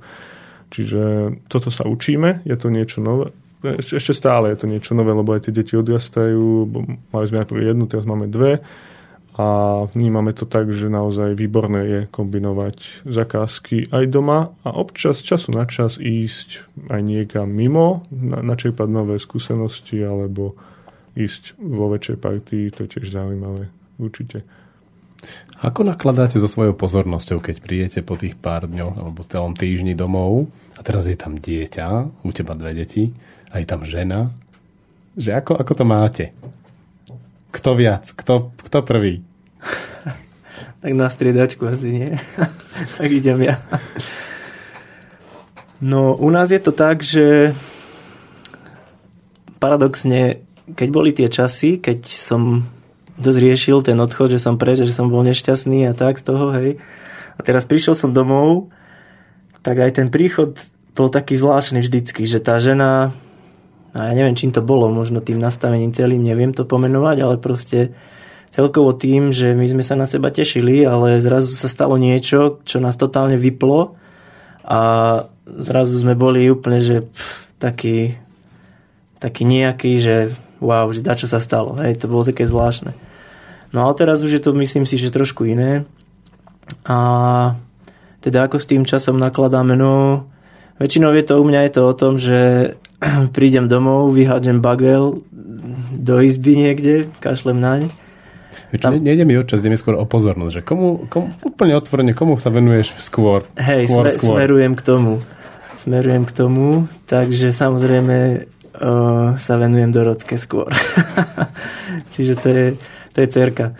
Ona tým, tým, že je taká malička a že vlastne hneď ako prídem domov, tak, tak sa aj tak ako keby trošku nalepí na mňa, hej, že táto je tu alebo čo. A aj jej chcem dať tú pozornosť. Janke to viem vysvetliť, hej, že toto a toto, ale jej to tak neviem. Tak skôr sa tak na ňu upriamím a potom už keď ona ide spať večer, tak samozrejme si so ženou dáme vínko a debatíme a tak. A veci s tým spojené. Ostávate pri vínku a debate, hej? No jasne. A potom to tak rozvíjame rôzne. Čiže snažím sa, nie že snažím sa, robím to tak asi intuitívne, ale myslím si, že ak by mm, Janka nejak pocitovala, že sa jej nejak nevenujem alebo že nemá moju pozornosť, tak myslím si, že by mi to dala vedieť. Aspoň teda dúfam, že mi to povie. A, tak my sa dosť rozprávame o veciach, takže Takže tak. Takže takto je to u, u ako, nás. Je, ako je to u šamanovcov s tvojou pozornosťou? Prídeš po týždni? No, cez týždeň si každý deň voláme po robote, minimálne hodinu, veľa sa rozprávame, aj keď nie sme spolu cez telefón, chvála Bohu, máme telefóny. Ale keď príjem domov, tak samozrejme väčšinou prídeme v celkom dobrom čase, ešte deti ne, nespia, ak pozerajú rozprávky, tak pozerajú a ja sa môžem rozprávať so Silviou, mojou ženou.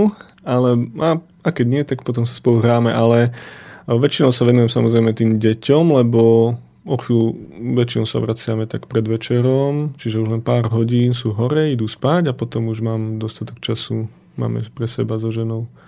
Takže večer, večer väčšinou sme, aj, ale aj keď sme doma, aj keď som doma, aj keď máme doma zakázky, tak ten deň je taký, že treba aj doma niečo urobiť, um, treba niečo vybaviť, um, treba niečo ísť kúpiť, aj keď ideme spoločne, tak proste venujeme sa tým činnostiam denným a naozaj to, ten čas na stíšenie sa medzi sebou ako partnery, keď k tomu smerujeme, tak k tomu, na to máme naozaj čas, až keď deti zaspia. Aj, aj vzhľadom na to, že Johanka ešte sa kojí, takže je dosť priputaná na tú mamu a nevieme ju treba dať ku starým rodičom na dlhšie a podobne. Čiže zatiaľ ešte máme také obdobie, že tie deti, keď sú hore, tak sú s nami často. Po týždni už je to také, že sa celkom aj tešíte, kým tie deti zaspia, nie? Určite. Jasné. to je jasné. Prírodzene, od prírody. Od prírody. Dáme si pesničku a potom sa pozrieme na otázky, lebo nejaké nám prišli. Dobrý, a sme len ľudia.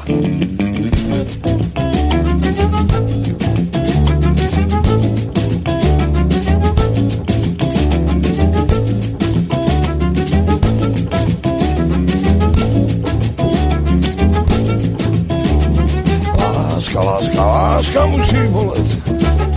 Žíkávala, žíkávala, žíkávala matka, moje matka. A zadek, jo, zadek, zadek, ten musí smrdeť. Povídal, povídal, povídal mi tačka, tvoj tačka. Nikdy a nikdy, nikdy nesmieš klamať. Rozprávala, rozprávala, rozprávala babka, moja babka. A už si, si, si, si, už si si pri nej prdol. Tie otázky, otázky, otázky od detka, môjho detka, môjho detka, môjho detka. Tak buďme dobrí, sme len ľudia. Sme len ľudia. Sme len ľudia.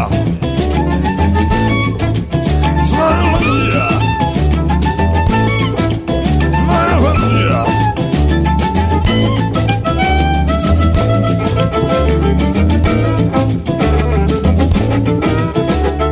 Facka, facka, facka musíš štípať.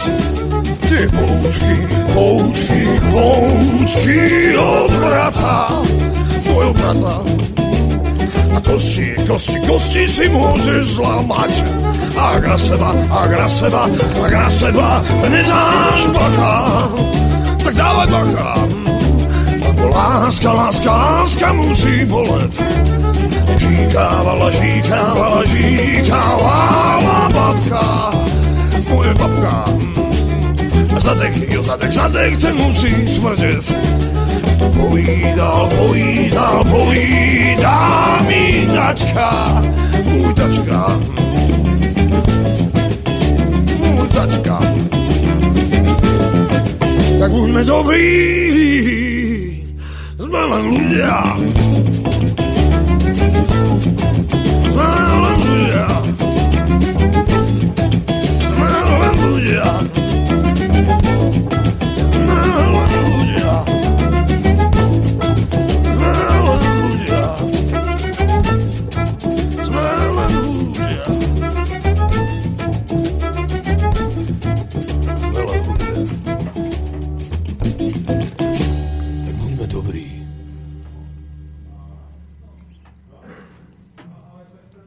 Hodiny pre synov a otcov na ceste a majstri prírodného staviteľstva Šamana Lepko. Máme otázky, poďme na to. Tomáš nám ďakuje za tému a chcel by sa spýtať, či poznáte alebo ste sa nechali niečím inšpirovať projektami ako je Zemeloď alebo trebárs Venus od Žaka Frank Freska, to nepoznám. Mm, tú, tú druhu ani ja nepoznám, sa priznám, ale Zemeloď poznáme ten koncept, samozrejme nielen z filmu, ale v našich podmienkách, e, ja som sa nechal inšpirovať hlavne tým, ako pracujú s technológiami, respektívne s, so živlami, so zachytávaním vody, s využívaním vody v tej zemelodi, koľkokrát sa tam točí tá v cykloch tá voda, a ako sú orientované na ten pasívny solárny dizajn, ako využívajú termálnu masu a podobne. A snažíme sa to vlastne využiť aj potom s tými materiálmi a v takom rozsahu, ako sú možné na, v našich podmienkach. Tento koncept bol nejako prioritne vymyslený pre púšne oblasti, kde sú extrémne výkyvy teplot a, a kde v podstate sú akoby m, približne rovnaké počasie počas celého roka. Čiže v našom miernom, miernejšom období by tento koncept musel byť samozrejme upravený na naše podmienky. Ako by si to upravil? Čo by si tam dodal? Dodal by som tam určite teda pec nejakú, lebo sú u nás dní počas zimy, kedy aj týždeň nesvieti sln- slnko, nemáme slnečné žiarenie, čiže ten dom vychladne, hlavne keď je v zemi posadený. Tam tá zem, púštnych oblastiach a podobne, aj, aj to slnko je oveľa intenzívnejšie a inak sa to naakumuluje ten dom a podobne v, našom, v našich podmienkách je ideálny naozaj ten koncept mať uh, nejaký izolant na vonkajšej obálke budovy, čiže okolo celého domu, či už z podlahy, stien alebo zo strechy, ktorý drží to teplo vo vnútri domu čo najdlhšie a prípadne chlad v letnom období a vo vnútri mať nejakú masu akumulačnú, to znamená nejaký ťažký materiál, masívne podlahy, masívne priečky, masívnu pec. Čo myslíš masívnymi podlahami? Myslíš kamene? Niečo, čo akumuluje? Nejaká dlažba, alebo najčastejšie sa používa v prírodných stavbách hlinená podlaha. A to sa využíva napríklad na južnej strane budovy, kedy cez okná v, le, v zimnom období dopadá nízke slnko a to vyhrieva tú podlahu. Samozrejme v našich podmienkach, to tiež bolo vymyslené v určitých podmienkach, u nás to môže fungovať, nemusí, mnohokrát sa to doplňa o nejaké buď podlahové kúrenie, alebo len čas tej podlahy sa využíva ako vyhrievací element. O hlinenej podlahe som počul, že ona dobre funguje v kombinácii s bosými nohami obyvateľov. Áno, veď v podstate naši predkovia mm, chodili bosí a preto tá podlaha mala význam. Oni ju leštili a zároveň tá podlaha odsávala pot a podobne, možno aj negatívnu energiu, ak chcete. A, a dneska sa už chodí viac obutý v domoch. Tá podlaha je, hlina je meká, odiera sa, čiže dosť je háklivá na to, že keď na podrážke sa nachádza kamienok a podobne, čiže ideálna je napríklad v spálni, v kúpeľni, v obývacej izbe, kde pustíme ľudí bez topánok. Ako napríklad mnohí klienti chceli takú podlahu v chodbe, vo vstupnej chodbe, kde sa prezúvajú. Dá sa, ale potom tú podlahu musíte niečím prikryť alebo ju pravidelne opravovať a potom už mm, tam nevidíme až taký význam. Pekná je tam, kde ju aj vidno, kde je funkčná. V kúpeľni nevadí voda? Nie, nie, lebo v kúpeľni zase až tak veľa vody na podlahe nebýva, ak to nie je sprchový kúd a ten väčšinou má oddelenú podlahu, kde tečie voda a vždy, vždy je tá podlaha, aby sa dala užívať dlhodobejšie, aby vydržala, tak je napušťaná ľanovými olejmi niekoľkých vrstvách a na povrchu je väčšinou potom aj nejaký včely alebo iný vosk. Čiže tá podlaha je v vode odolná do určitého času. Takže krátkodobé pôsobenie vody nevadí hline. V hline vadí pravidelné pôsobenie striekajúce, padajúce, tečúcej vody. Ale asi by som dodal ešte, že tých menej, menej zaťažovaných miestach alebo respektíve miestnostiach by sa to uživilo, táto hlinená podlaha. V podstate to, čo vral šaman, že naši predkovia tiež mali hlinené podlahy, tak ja to vnímam tak, že uh, oni mali čas na to si to opraviť. Takisto aj toto staviteľstvo je také živé staviteľstvo a po rokoch uh, treba sa vrátiť v tej stene, možno niečo došúchať, možno vonku to vápno vyďobu vtáčiky, tak trošku to opraviť. Hej. Čiže ono je to také živé, tak ako aj drevo je to živé a treba to opravovať trošku, takže myslím, že aj tá podlaha není nezničiteľná a časom ju treba tiež do, doopravovať. Predstava ľudí o predkoch väčšinou je spojená s tým, že oni hodne dreli od, od úsvitu do mrku. Ako to teda stíhali všetko? No je to pravda, že dreli, Určite je to pravda, ale myslím si, že v zimných uh, mesiacoch, keď sa nerobilo na poli, tak mali kopec času ľudia na takéto práce okolo domu a myslím si, že tak. Ale asi sme trošku odbočili od tej zemelode, mám pocit. Ja ešte chcem povedať niečo k tomu. Aha, prepáč. Nie, ešte by som povedal, prepač, k tomu, že ako dreli. A oni boli zvyknutí pracovať, vedeli, že to je ich prežitie v podstate. My dneska tiež pracujeme a mnohokrát dosť pohodlne za počítačom a podobne. A oni boli v kuse v pohybe. Môj starý otec stával o 5 ráno. Mnohokrát mm, v jednom období chodili do bane, do, do druhej boli v bani, 14 km tam, 14,5 v zime lopatami cez les, chodníček, na 6 museli byť v bani a tak ďalej. Prišli domov, do večera sa starali o pole, o statok. Čiže um, oni spali pár hodín, uh, boli v kuse v, pohybu, v pohybe, možno sa nedožívali až tak, takého veľkého veku ako dneska, alebo aj dožívali. Záleží samozrejme, aký mali ten životný štýl, ako si to dokázali ukočívať, ako ten organizmus to zvládal. A oni v podstate to brali ako súčasť prác okolo domu alebo podobne. A vlastne aj človek, keď príde, sa presťahuje z bytu do domu, tak ho, ho čaká to, že naozaj oveľa viac musí pracovať, viac pod sebe upratovať. Už sa nedeli o tie spoločné priestory s ďalšími 50 ľuďmi, ktorí upratujú každý týždeň iný, ale on sa musí o to okolie domu, o, o ten dom svoj sám starať, ak nemá služ, služky a podobne. Hej. Takže je to väčšia makačka okolo domu určite, ale zase môže to byť taká prirodzenejšia práca, taká mm, viac v pohode a viac v prírode, viac prirodzenejšia. Čiže Mm, aj to potom, a takisto možno nelipli na tom dizajne ako my, alebo to na tom zvláde, že všetko musí byť dokonalé a podobne. Opravili si to lokálne a možno si to premalovali vtedy, keď potrebovali a podobne. Čiže im skôr išlo o tú funkčnosť v tej stavbe ako o nejaký zlat. Samozrejme sú aj, boli aj ľudia, ktorí mali nádherné domy a vyšperkované vlastne do dokonalosti. Určite. Ale ty si to podľa mňa mohli aj dovoliť, že si najali nejakých remeselníkov a podobne. Omietkových šperkárov. Napríklad, alebo, alebo aj tých tesárov. No. Lepko, má si niečo k tej zeme lodi? Hej, chcel som ešte povedať k tomu konceptu to, že um, nejak som to extra neštudoval, akurát som videl len ten film o, ako sa volá, Mike Reynolds? Mm, Garbage Warrior? No. O Michael Reynolds. Michael mm-hmm. Reynolds. A dosť ma zaujalo to, že vlastne tie domy sú postavené z odpadu. Že že vieme, vedia teda, vie, spravil taký koncept, kde dokáže zrecyklovať tie pneumatiky, dokáže zrecyklovať plastové flaše, sklenené flaše, hej. Čiže toto sa mi na tom páčilo. O, osobne som nie až tak veľmi za toto, respektíve, že nepáči sa mi vzhľad tých domov. Hej, sú to také úplne iné stavby, ako sme my zvyknutí a mne osobne sa to nepáči, ale zase krásne je na tom to, ako hovoril šaman, ako využívajú tú vodu, že zachytávajú obrovské množstvo dažďovej vody a štyrikrát ju preženú cez splachovanie, cez umývanie, cez polievanie rastlín, až kým vyjde von z domu tá voda. Čiže toto je úplne úžasné na tom, že dokážu byť v podstate sebestační. Čiže asi tak.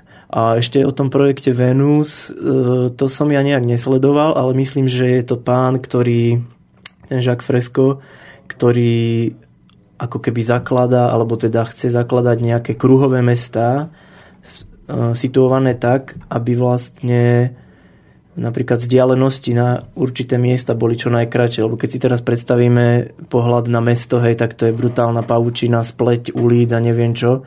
A tieto, tieto koncepty sa mi zdali také čistejšie, že to boli vlastne kruhové záležitosti, ale nie som si úplne istý. Čiže, a... prepač, čiže... Dokončím. Uh, nech sa páči. Ja už mám ďalšiu otázku. Aha. Čiže už len toľko som chcel povedať, že isto, isto je to tiež dobrý koncept, že má to tú ideu pomôcť ľudstvu, hej, že to není niečo zase z nejakých týchto korporátov vymyslené. A ešte v našich podmienkach sa dá tiež stavať z odpadu, dokonca z odpadu z krásnych starých prírodných domov. Mnohokrát využívame staré nepálené tehly, ktoré sú väčšinou iba za odvoz. A ľudia, keď búrajú staré pekné domy, tak to vyhadzujú alebo ponúkajú. Prípadne aj milujeme staré drevo, staré trámy použiteľné, dokonca aj s nejakými tesárskymi spojmi a podobne, ktoré sa dajú využiť či už opäť na nejakú konštrukciu alebo na nejaký nábytok. Čiže dá sa recyklovať aj ten prírodný materiál a tá hlina úplne úžasne. Nie, že recyklovať, znovu použiť. V podstate nemusíme do nej vložiť až tak veľa energie ako na recykláciu. Máme ďalšieho človeka, ktorý sa pýta, či máte skúsenosť s, metódou stavania stláčanou hlinou a čo si o tom myslíte? Mm, mm, zrejme myslí metódu Ramet Earth, uh, dusaná hlina medzi, do, do bednenia. Uh, je to metóda, ktorá sa používala aj na juhu Slovenska v minulosti. Je to v podstate mm, malá prímes hliny k veľkému prímesu štrko piesku s veľkými kameňmi. V podstate z takého polovlhkého materiálu, ktorý sa dá poľahky dusať do bednenia a stláčať. A to je jedna metóda, tá sa používala na Slovensku, používa sa aj v súčasnosti, boli robené aj, ne, aj celé stavby už na Slovensku. Roman Miškov z OZ Artur je na to expert, aj postavil niekoľko takých domov. Je to veľmi pracná metóda, tie steny nie sú až tak izolačné, sú skôr akumulačné. Samozrejme tá masa, keď má 50 cm a viac, tak má svoj význam. To pozná každý, kto býva buď v starom tehlovom e, dome z hliny, s takýmito stenami, prípadne kamennom dome, že ten dom má obrovskú tepelnú zotrvačnosť, kým vychladne, napríklad keď sa už raz nahreje a podobne. To aj v minulosti využívali, keď tam v kuse mali ten oheň. A, ale v podstate chýba tam tá izolačná schopnosť a do toho pasívneho štandardu sa tieto domy, ktorý sa tu blíži, ten, ten nízkoenergetický a pasívny štandard sa až tak nehodia. Skôr tie, tieto, táto metóda sa hodí do vnútorných priečok, prípadne do kuchynských ostrovov. Som videl nádherné báry z toho postavené, že máš naozaj, je to veľmi pracné, veľa materiálu potrebuješ, v podstate tony a tony materiálu dostať do tej stavby, lebo je to masívne a proste musí to mať nejakú šírku, aby to držalo samo o sebe, keď dáš preč to debnenie.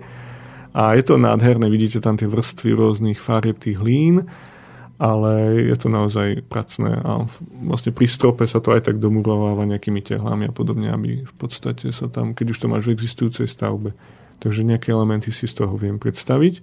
A ešte jedna metóda je kob, to je taká mokrejšia zmes, tam je viac slamy, je tam aj štrúd, aj piesok, aj hlina, a je to taká lepivejšia zmes a tá sa ucápava priamo buď vidlami alebo rukami, tiež sa z toho robia aspoň 50 cm múry, aby to samonosné bolo je to jedno, jedna z najlacnejších metód, lebo v podstate človek tam fakt nepotrebuje žiadny balikovač, žiadny stroj. V podstate stačí mu to ručne nakopať, zohnať si slamu, voľnú, hociakú a môže si postaviť vlastne celý domček. Len do našich podmienok je to opäť taký chladnejší typ domu, musí sa tam kúriť, musí tam byť nejaká masívna pec, nie je to až tak izolačné. Ale je to jedna z najlacnejších metód a jedna z najpracnejších. Ešte ak by som mohol povedať, ešte jedna podobná metóda, ktorá teraz neviem, ako sa presne volá, ale vlastne sa naplňajú vrecia. Earthbags. Earthbags. Uh, vrecia tiež z mesou. Čo je to? Hlina, hlina piesok. Hlina, piesok. Tiež niečo podobné, ako sa používa na tú dusanú, myslím. A takisto sa teda naplňajú tie vrecia a ukladajú sa ako tehly v podstate. A nakoniec sa dusajú na to prekladá sa to tým drôtom, aby to nejak trošku spevnil ten drôt a znovu na to ide ďalšia vrstva. A čiže toto je tiež jedna z metód. Pre mňa osobne mm, prídu mi to také, akože sú to veľmi inovátorské nové metódy, ale také moc pracné. Moc pracné, že ten výsledok, ktorý dosiahneme, neviem, či stojí až za tú námahu. Asi tak by som to povedal v oblastiach, ktorých boli vymyslené, aj tie airbagové, aj tie, aj tie airchipy, tie domy, tak tam v podstate majú iba tú zem. V podstate tam nie je žiadne drevo ako u nás, žiadna slama a u nich potrebujú vlastne chladiť tie domy hlavne. Čiže oni potrebujú tú masu, ktorá ich chráni, uzavrie a tieni ten dom. Uh, takže v, oni boli vymyslené pre tieto podmienky. Otázne je samozrejme použitie v našich podmienkach potom aj to a efektívnosť v podstate tej práce. Myslím si, že ten Michael Reynolds s tými airchipmi bol trošku inšpirovaný tými airbagmi, s tým rozdielom, že namiesto tých vriec a ostatného drotu použil na nabíjanie tie pneumatiky, ktoré boli v podstate zadarmo a dostupné, hlavne v Amerike. Tam bol obrovský problém s ojazdenými pneumatikami, takže v podstate skombinoval tie metódy. Takže naozaj začalo to v tých púšnych oblastiach, kde majú v podstate iba tú zem a teraz s ňou iba môžu pracovať, nejako, nejak dostať do formy. A nemajú, a nemajú vodu, nemajú veľa vody. Čiže tá voda je u nás tiež mm, dostupná. Keď robíte s hlinou, potrebujete veľa vody v rôznych technikách a v týchto technikách airchip alebo airbags v podstate minimum vody. Čiže toto sú metódy vymyslené vyslovene pre tento Sucho a teplo. Sucho a teplo a je to lokálny materiál. Čiže to je význam. Lokálny materiál v lokálnych podmienkach. A takisto by sme sa mali orientovať aj u nás na Slovensku, čo máme dostupné a tak ďalej. Aj v minulosti tak robili ľudia. Hm. Čo mali za humnom. Áno. Zaujal ho, zistíme jeho meno, on je ďaleko až na spodku. Marek. Mareka zaujal váš názor na nepálenú tehlu a jej vlastnosti a tiež na vlastnosti trstiny. Ako dlho vydrží takáto strecha a ako často ju treba meniť? Tak ja aj poviem o tej streche. Uh, ja napríklad som bol minule prekvapený, lebo boli sme pracovať na jednom dome v Senohrade u jedného kamaráta a mal uh, studničku, na ktorej bola, bol taký prístrešok, ale nebola to trstina, boli to, bol to nejaký dlhší, dlhšia pšenica alebo raž, proste slama, slamené vlákna. A bolo to uviazané vyslovene na nejakých možno 10 cm, že to nebola nejaká hrúbka a boli sme tam po výdatných dažďoch, aj vtedy momentálne pršalo a tá slama nepremokla. Čiže na spodku to bolo suché, z čoho som bol dosť prekvapený. No čiže tá trstina, keď je v tej 40-50 cm vrstve na tej streche, tak za jednak plní veľmi dobrú hydroizolačnú funkciu, že nepreteká tá voda, nepresakuje.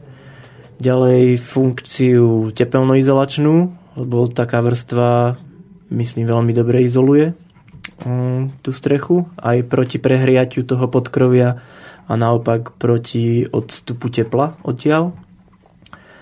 A ďalšia vec, že je dosť ľahká tá strecha. Druhá vec je um, tá pracnosť. No. Sú majstri, ktorí sa tým zaoberajú z juhu, kde je trstiny veľa. A minule som pozeral takú reportáž, tak hovorili, že na jednu strechu, myslím to bol taký klasický dom, koľko to môže mať štvorcov? 100, Nejakých 150 štvorcov, tak hovoril chlapík, že 11 tisíc snopov tam použili. Čo sa mi zdá brutálne číslo. A teraz keby, že si mám objednať takú firmu, neviem, neviem si teda predstaviť, koľko to stojí. Je to krása, ja by som, ak by som mal na to peniaze, tak by to určite bolo na mojom dome. A čo sa týka z hľadiska trvácnosti, tak myslím si, že keď sa tá trstina z vrchu aj opotrebuje, tak stále sa dá doplňať. Sú domy, ktoré majú tie strechy aj meter hrubé, že vlastne sú to 100-150 ročné staré domy, kde tá strecha sa už počase opotrebovala a oni zase doplnili možno jednu vrstvu tej trstiny, hej, že vlastne doplnili to tam a tým pádom sa zväčšuje objem tej strechy. Čiže Mm, aby som to uzavrel, pekné, Prácne. prácne, ale veľmi funkčné. A tehla? A nepálená tehla. Uh, takže v podstate tá nepálená tehla to je v podstate skoro čistá hlina s vysokým obsahom ílu. Keď robíme hlinené omietky, tak tie robíme v hrúbkach treba do 3 cm, ak sa podarí 2-3 cm a vždy je tam tá hlina iba k pomeru piesku, to znamená, že tej hliny je tam možno 20% hliny. A v tých tehlách je čistá hlina, 100% hliny, tým, že sú vlastne ako monobloky, ľahko pomaly schnúce, zo všetkých strán tak nepraskajú, dajú sa vyrobiť ako blok. A, a tá nepálená tehla tým pádom obsahuje ten materiál, ktorý potrebujeme najviac, obsahuje veľa ílu, ktorý dokáže pracovať v interiéri so vzdušnou vlhkosťou, dokáže ho pojať do seba, pretože tá molekulárna väzba ílu dokáže medzi seba pojať obrovské množstvo molekúl vody a tým sa stáva aj plastickou, keď s ňou robíme. A, a veľmi rýchlo, ona vlastne mechanicky pracuje, ona nemá žiadne chemické reakcie, či už ako vápno, cement, stavebné letidla a podobne. Tým pádom ona vie najefektívnejšie a najrýchlejšie prijímať vzdušnú vlhkosť a zase ju odozdávať do toho priestoru. Hlinená omietka, hlinená tehla nepálená pôsobia ako parobrzdy, čiže sú výborné na reguláciu množstva vlhkosti idúcej vždy z interiéru domu do exteriéru domu. A vlastne táto tehla v interiéri pôsobí tým, že je ťažká a masívna, keď máte z toho celú priečku, tak vám akumuluje v sebe teplo, ktoré prípadne chlad, e, čiže ona dokáže regulovať tú teplotu, dokáže do seba pojať tú vzdušnú vlhkosť a potom ju zase pustiť do priestoru, čiže reguluje vlhkosť.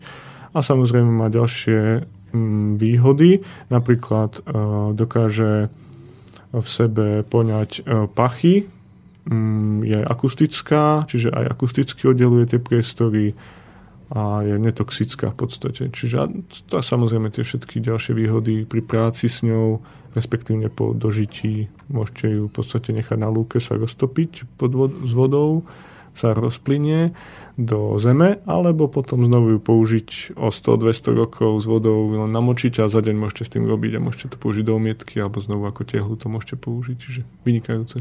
Hm. Dá sa povedať, keď takto dobre robia s parou, viem, že aj slama má túto vlastnosti kolopary veľmi dobré, že keď mám barák, tak mi tam ako ne, veľmi neplesnivie, No záleží, ako prúdi vzduch, samozrejme, ako je otvorený povrch na slame, čo, čo sa týka exteriéru, lebo videli sme aj prípady, kedy sa slamená izolácia zaklopila OSB doskami, respektíve iným nepredušným alebo veľmi parotesným materiálom, čo je absolútne nevhodné. To boli aj experimenty s cementovými omietkami, podobne cement veľmi v sebe dlho drží vlhkosť a cementová omietka, čiže je nepripustná v našich podmienkách na slamené balíky, používa sa iba hlina alebo vápno, čo sú predušné materiály a tá slama vlastne dokáže predýchavať a v podstate jej nevadí krátkodobé pôsobenie vody, lebo dokáže sa vyvetrať, keď má dobré podmienky. O, a prípadne sú tam tie omietky, ktoré to z nej vždy odsávajú. Tie omietky chránia aj slamu, aj iné, iné také suché materiály, drevo pred vlhkosťou tým, že to do seba pijú tú vlhkosť z povrchu a snažia sa ju pustiť do vzduchu. Takže Áno, ale za určitých podmienok. Dokonca v Španielsku tam si môžu dovoliť tým, že tam majú sucho, to sú zase iné klimatické podmienky. Tam dokonca mali pokusy, že lepia tie slamené balíky na seba cementovou maltou, ako tehly, respektíve ometajú cementom a tam si to môžu dovoliť, lebo tam neprší skoro vôbec celý rok, takže tam tá vlhkosť je vyrovnaná. Mm-hmm. Pred kúpou pozemku trávnatého porastu, povedzme, je dôležité dať hlinu z pozemku na expertízu, či je vôbec hlina vhodná na stavanie? Treba dbať aj na riziko zosuvu pôdy a v akom rizikovom pásme sa pozemok nachádza? tak ja si myslím osobne, že pri stavbe každého domu treba dbať na tieto faktory, či je zosuvový pozemok, alebo proste nepostavím si dom niekde, kde sa mi to zošuchne hej, za pol roka, to je jasné. Čiže na toto treba dbať určite pri každej stavbe, aby bolo pevné podložie.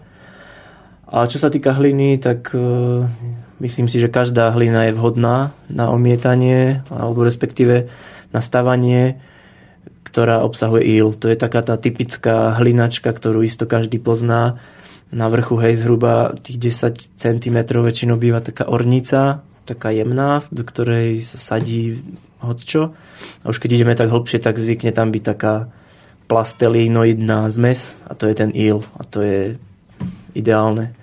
A nemyslím si, že je nejaký okres, kde by sa niečo takéto nenašlo na Slovensku. Čo myslíš? Môžu byť sprašové íly, alebo teda hliny, ktoré obsahujú veľa spraše, respektíve prachu. To sú častice, ktoré keď sú vlhké, sa správajú ako hlina, lepia tú zmes ale keď vyschnú, tak sa rozpadávajú. Keď ju z toho tehlu, tak sa rozpadne, keď ju pustíte na zem z malej výšky už, alebo gúločku. To sú rôzne testy, ktorými sa dá otestovať kvalita tej obsah toho ílu. V podstate mm, sú na Slovensku kurzy, kde sa to dá naučiť, aj certifikované, kde sú vlastne odstupňované či už na uh, naučenie sa, aký íl je správny, respektíve ako ho použiť v jednotlivých aplikáciách. Prípadne sám si človek môže robiť vlastnú vzorku na to, čo potrebuje. Ak chce z toho vyrábať tehly nepalené, vyrobiť si nepalenú tehlu v rôznych pomeroch so štrkopieskami, so slamou, prípadne čistý íl a sledovať, ako sa správa ten íl, keď, respektíve tá vzorka, keď vyschne. A podľa toho si vybrať správny pomer toho, tej hliny ílovej ku tým prímesiam. Lebo vždy vlastne tá hlina je buď veľmi masná, alebo naopak málo masná a potom sa volia rôzne prímesy k tomu, aby bola stabilná na stavbe, aby bola či už staticky únosná, alebo aby sa neotierala, nerozpadávala. Takže vždy si robiť vzorku, najlepšie aj na danom mieste. Idete omietať dom, chcete použiť miestnú hlinu, robte si vzorky z vlastnej hliny, ktorú namočíte a miešajte ju s rôznymi pieskami, podľa toho, ako to klasickí murári robia. Jemné omietky jemný piesok, hrubé omietky hrubší štrkopiesok, prípadne do tých hrubších dávame aj slamu a robiť si vzorky s rôznymi pomermi ílku piesku ku slame na danej, danej stene, ktorú chcete omietať. To je naj, najideálnejšie a najviac vám povie o tom, že či môžete použiť alebo nemôžete použiť vašu hlinu. Asi tak. Marek v závere dodáva, že žije mimo Slovenska, ale keď sa vráti, isto sa vám ozve a plánuje aj návštevu Zaježovej. Tešíme sa. Aspoň rok dopredu. Máme tu od Beaty. Už dlhú dobu inklinujem k nejakej prírodnej stavbe. Často ma strašia, že bude mať myši v slamenom dome. Aké majú, máte s týmto poznatky? tak myši sú aj v klasických stavbách. Oni v podstate myši hľadajú na, na zimu teplý príbytok, mnohokrát sa prekúsavajú aj cez polystyrén alebo cez minerálnu vlnu. V podstate slama, keď je stlačená, napríklad ako stlačený samonosný dom, tak tam v podstate tie dutiny sú minimalizované, v ktorých sa môže ukryť. Väčšinou ten povrch tej steny sa po postavení okamžite uzatvára omietkami, aby chránila tá omietka tú slamu. A skôr tá myš keď máte zložené balíky vedľa stavby, ktoré sa vám zvýšili, alebo v záhrade nejak, niečo, na nejaký múč, uh, tak tam skôr zalezie do voľnejšieho priestoru, ako sa komplikovane prehryzáva do tej steny a teraz tam, sa, tam vlastne v tej slame to pôsobí tak, že je to stlačené. To znamená, že ona keď si vykúše, a je to organický materiál, si vykúše nejakú jamku alebo chodníček, tak tá slama tým tlakom jej to uzavre. Naopak v polystyréne alebo v inom materiáli, ktorý je pevný, tak tam si vykúše dierku a tam už má dierku. No, Čiže to, tieto skúsenosti majú ľudia všade. Záleží naozaj, že aký je výskyt myší v danej oblasti, či máte mačku prírodzených predátorov alebo nie. A samozrejme, či žijete v tom dome.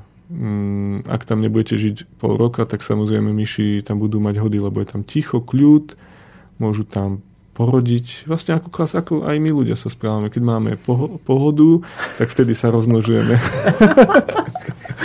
Takže naozaj, keď tam sa žije a podobne, tak tie myši sa veľmi nezdržiavajú v tých príbytkoch. Skôr v stodole alebo niekde mimo ruchu bežného. Ja by som ešte povedal, že snažíme sa eliminovať toto tým, že keď sa zakladá tá stavba, teda keď sa e, stavajú steny slamené, tak na spodok do výšky asi zhruba meter sa natiahne pletivo, ktoré má, ktoré sú, na ktorom sú oká zhruba centimeter veľké, hej, čiže to tej myši zase znemožní prístup do tej slamy. A ja napríklad, tak ako šaman hovoril, nevidel som tú myš, že by bola zalezená v tom balíku. Väčšinou sa stalo, že ak boli aj nejaké myšky, tak boli väčšinou medzi, medzi tými uh, špárami, ako boli balíky na seba poukladané. Čiže tuto sa oni zdržiavajú a tak ako už aj spomínal, teda tým, že sa to stlačí a tým, že tá slama je tak uh, funguje tak, že tá myška, keď si tam vyhryzie tú dieru, tak sa je to znovu zasype, tak není blbá hej, a nebude tam znovu loziť. Dôležité je potom ešte aj to, aby bola stavba dobre zaizolovaná, lebo keď tá myš vonku v zime niekde cíti, hej, že nejaký, nejaká škárka, skade pre, preťahuje teplý vzduch, tým, že je vlastne v dome väčší tlak ako vonku, tak ten vzduch sa prirodzene ťahá von. Čiže tam je nejaké teplo, hej, tam to už zaregistruje a už prirodzene sa tam ťahá, lebo samozrejme nechce umrznúť. Čiže to je ďalšia vec, že treba aj tú stavbu dobre založiť. Ale najlepšie na to je asi mačka.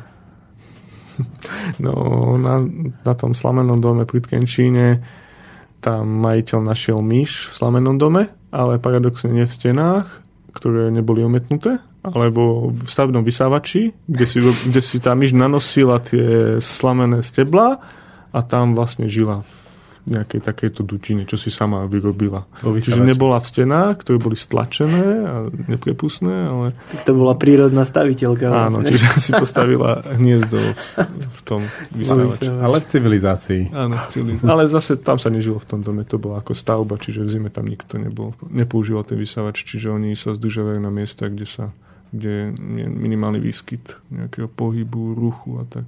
Zalezú tak, kde proste do ticha. A tam spia možno. Hibernujú. Začína tu hrmieť. Dáme si pesničku a po pesničke budeme tučnú reklamu všetkým vašim kurzom a aktivitám, ktoré robíte. Aj, aj, aj, Aby sa všetci k tomu mohli dostať, ktorí chcú.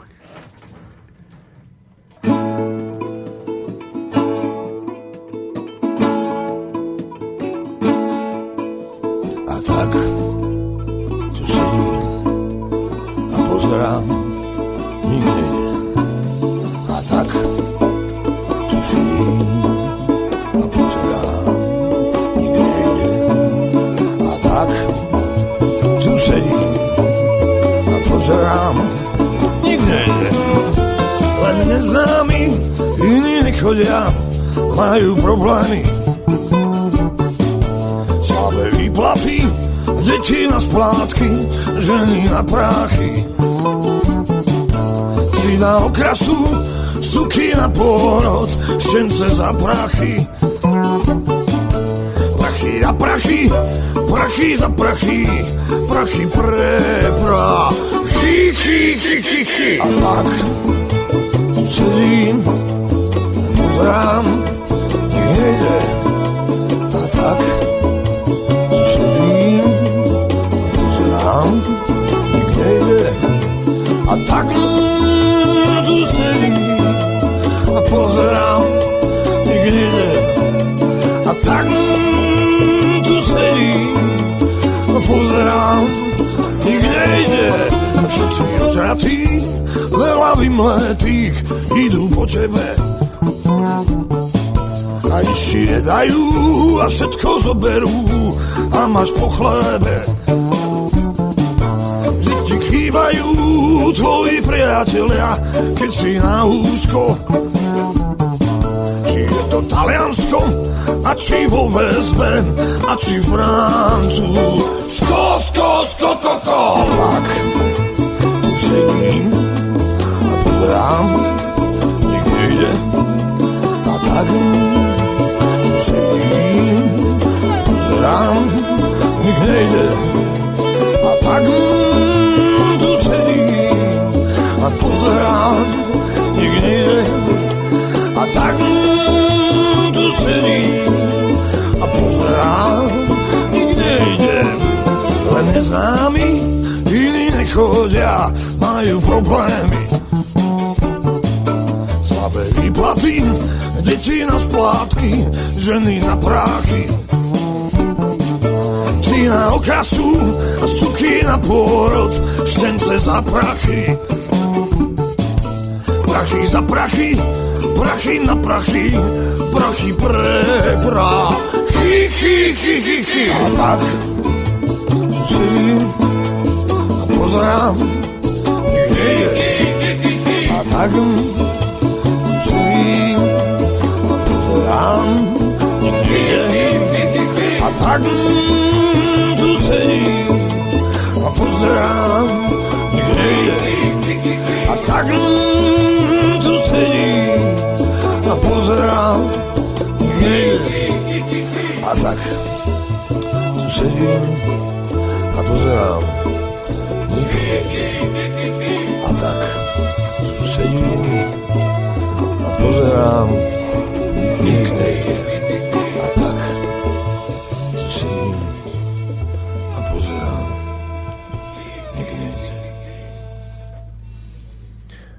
ste už dospeli do stavu veľkého majstrovstva. Majstri to sú ľudia, ktorí vedia, že vedia niečo robiť dobre a už to potom posúvajú ďalej. Tak pustite sa do všetkých aktivít, ktoré robíte, čo sa týka šírenia vašej zručnosti a múdrosti ďalej. Tak ja začnem, že momentálne staviame také detské ihrisko v základnej škole v Badíne. Mm, Je to taký mikro mini projektík na základe dobrovoľníctva. Ktorý som ja vlastne vymyslel kvôli tomu, že som v tej škole akože vyrastal, som tam chodil do školy. Takže momentálne tento týždeň tam prebiehajú práce na tom domčeku. Dnes sme zakladali suchý múrik z kameňa z andezitu a najbližšie dni by sme chceli postaviť na to balíky samonosné a spraviť zelenú strechu. Keby niekto tam chcel prísť a pozrieť sa na to, prípadne pomôcť, ako sa môže na teba nakontaktovať? No, môže sa na mňa nakontaktovať buď cez organiku, organika.name. Organica. Uh, organica. Bodka, ako je tá mailovka, bože môj, nikdy neviem. Uh, organica.name na gmail.com alebo potom na Facebooku Organica ako skupina alebo stránka. Mm-hmm. Čiže cez tieto dva kontakty alebo na stránke organica.name, tam sú kontakty aj konkrétne na nás, tak ak by mal niekto záujem, tak bude srdečne vítaný. Čiže tam budeme pracovať s týmito materiálmi a ďalšie môže povedať si šaman. Povedz ešte, že čo tam ešte bude okrem toho suchého muríka. Áno, tak No čo, bude tam teda tá slama samonosná na vrchu, na tom, na tú slamu pôjde zelená strecha.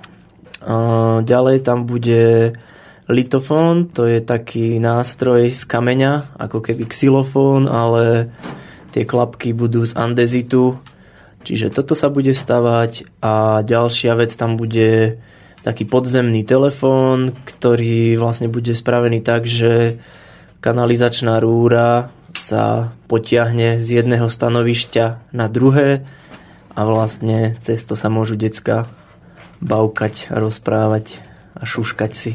Samé inštrumenty z prírodných stavieb Samé našich predkov. Tak, tak. Čo ďalšie ešte robíte? Kde sa môžu ľudia učiť u vás? No napríklad tento víkend na obchoditej pri Očovej eh, na strednom Slovensku organizujeme slamárskú víkendovku, naša Lea, eh, odborníčka na stavby zo slamy, tam ide robiť výplňovú metódu drevenej konštrukcie zo slamených balíkov. Takže na túto ste všetci pozvaní. Sú to také skôr zážitkové víkendovky, nie sú to nejaké odborné kurzy, pretože sme zistili, že nemáme zatiaľ ani také podmienky, ani vybavenie na odbornejšie kurzy, kde skôr človek príde zažiť veľa rôznych techník mm, zameraných treba iba čisto na hlinu, čisto na slamu. My skôr robíme také spoznávanie sa s tými prírodnými materiálmi, mm, spoznávanie toho kolektívu ľudí, zážitok, dostať to do rúk, do nôh a takisto zažiť ten kolektív, že ako to, lebo ako pekne hovorili niektorí prírodní staviteľia zo zahraničia, že oni nerobia tie workshopy kvôli tomu, aby ľudia si naštudovali postup, lebo ten si vedia z internetu alebo z kníh, ale aby zažili tú komunitnú atmosféru, že to má najväčší význam v súčasnosti tie stavby, nie len tým, že sú prírodné a ekologické, ale aj to, že tí ľudia, že to mení ľudí, že to dáva dokopy, dokopy ten kolektív, tým, dáva to dokopy dobrovoľníkov, ľudia prichádzajú sami a dokonca si za to platia, aby mohli robiť s tými materiálmi. Čiže obrovský záujem, sa to šíri a mm, tá komunitná práca v súčasnosti je možno známa iba akože v podobe, že máme nejaký pracovný tím a tuto je ten tím v podstate zložený z ľudí, ktorí sú nadšenci, ktorí to robia zadarmo a s, vlastným, vlastne s tými vlastnými snami a ideálmi. Čiže to je tá obrovská energia aj z tých stavieb, aj to, že prichádzajú ženy, celé rodiny. Je to naozaj nabíjajúce. A keby ste chceli odbornejšie kurzy, tak môžeme ešte spropagovať našu spriazdenú organizáciu občianske združenie Artur, ktorý sídli v Hrubom Šúri pri Senci. Oni majú vzdelávacie centrum, to je stará škola rekonštruovaná prírodnými technikami, rôznymi postupmi, či dá sa tam vidieť rôzne spôsoby zateplenia, reštaurovania starých okien, omietania, rôzne typy omietok a tam sa v podstate robia vysoko odborné a kvalifikované, certifikované kurzy, ktoré boli vyvíjané v rámci celej Európy, napríklad vďaka Európskej únii, financované a Vlastne oni sú spolu so všetkými partnermi z Európy, všetky postupy v rôznych krajinách sa dali dokopy, spísali sa, vytvoril sa tréningový manuál pre lektorov a podľa toho sa postupuje aj na Slovensku. Čiže aj na Slovensku sa v súčasnosti môžete naučiť o hlinených omietkách a do budúcna sa pripravuje, pripravujú stavby zo, z hlinených materiálov, hlavne stehál a potom takisto certifikované kurzy sp- práca so slamou, slamenými balíkmi. Čiže naše organikárske víkendovky sú skôr zamerané na workshopy a zážitky, nízkonákladové a, a komunitné a tie OZ Artur to sú skôr také odborné kurzy pre remeselníkov v podstate. Oni boli vyvíjane na to, aby sa to remeslo šírilo. Práca rukami chlapom svedčí. Áno. Je, je to tak. Hovoria to aj naše ženy. nie, nie, Nie len, len naše. áno. Čiže nie len rukám, ale aj celému telu samozrejme a určite to čistí aj mysel, aj ducha. Pri tej fyzickej práci proste človek sa skoncentruje a je to taká meditácia prácou, aj tie myšlienky sú potom iné. Je to naozaj odporúčame minimálne aspoň čas svojho domu si postaviť vlastnými rukami. To je pocit, mať dom postavený vlastnými Hej. rukami. Človek má potom taký iný vzťah k tomu. Určite. A ešte keď príde rodina, sa dá dokopy. Ako dakedy sa stávalo. Ešte to občas zažívame, že sa zíde rodina, stará mama nám varí obed. To je super. Hej. Myslím, že sme veľmi pekne týmto vypointovali túto reláciu. Ďakujem vám, chlapi, stavitelia. Aj my ďakujeme. Ďakujeme aj tebe, Aleš, a tešíme sa na tvoj dom. Ja sa učím a raz to príde. Vážení poslucháči, o týždeň do počutia.